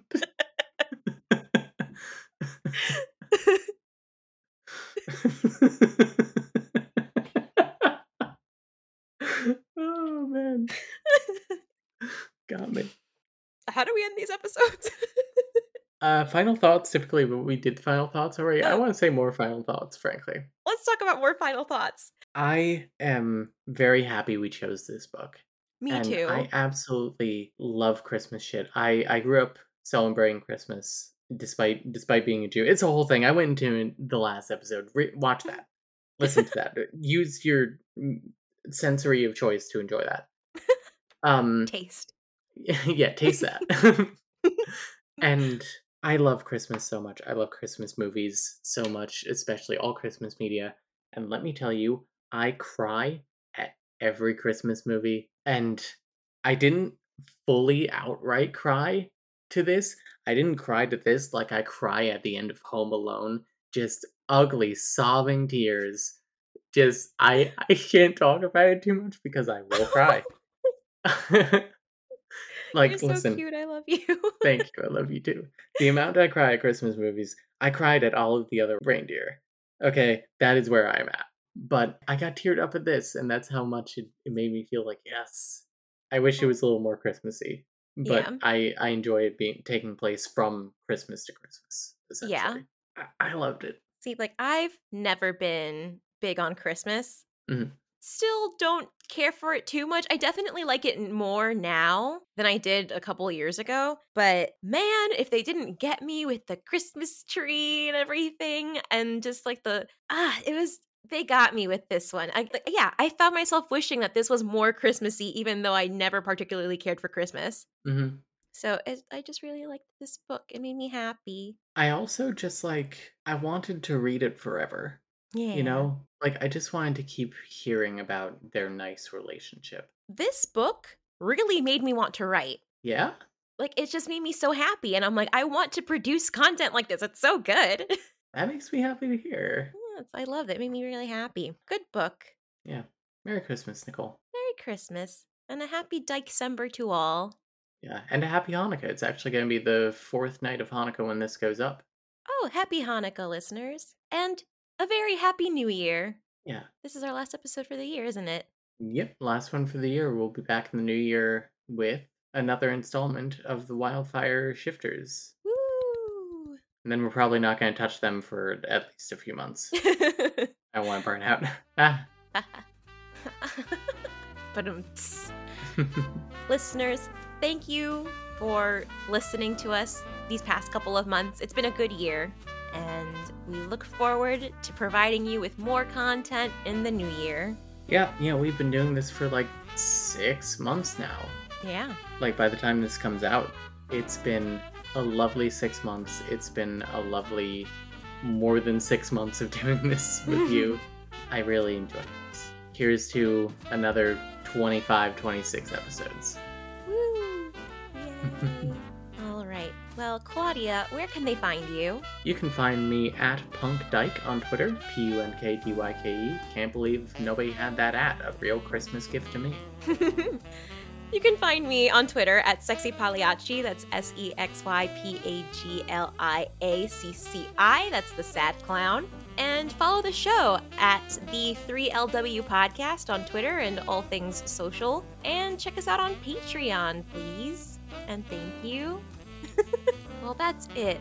Again, happy Hanukkah, Merry Christmas, Happy Kwanzaa. We'll do a Kwanzaa book next year. yeah whatever you celebrate however you celebrate it whoever you celebrate it with i hope that it's good Much love from us to you, and we'll see you in the new year. Bye. All right, I'm gonna put a finger up next to my nose and fly up the chimney now. Power you all didn't know I had, but I do now. anyway, bye. This episode was brought to you by our patron June B and by listeners like you. Thank you.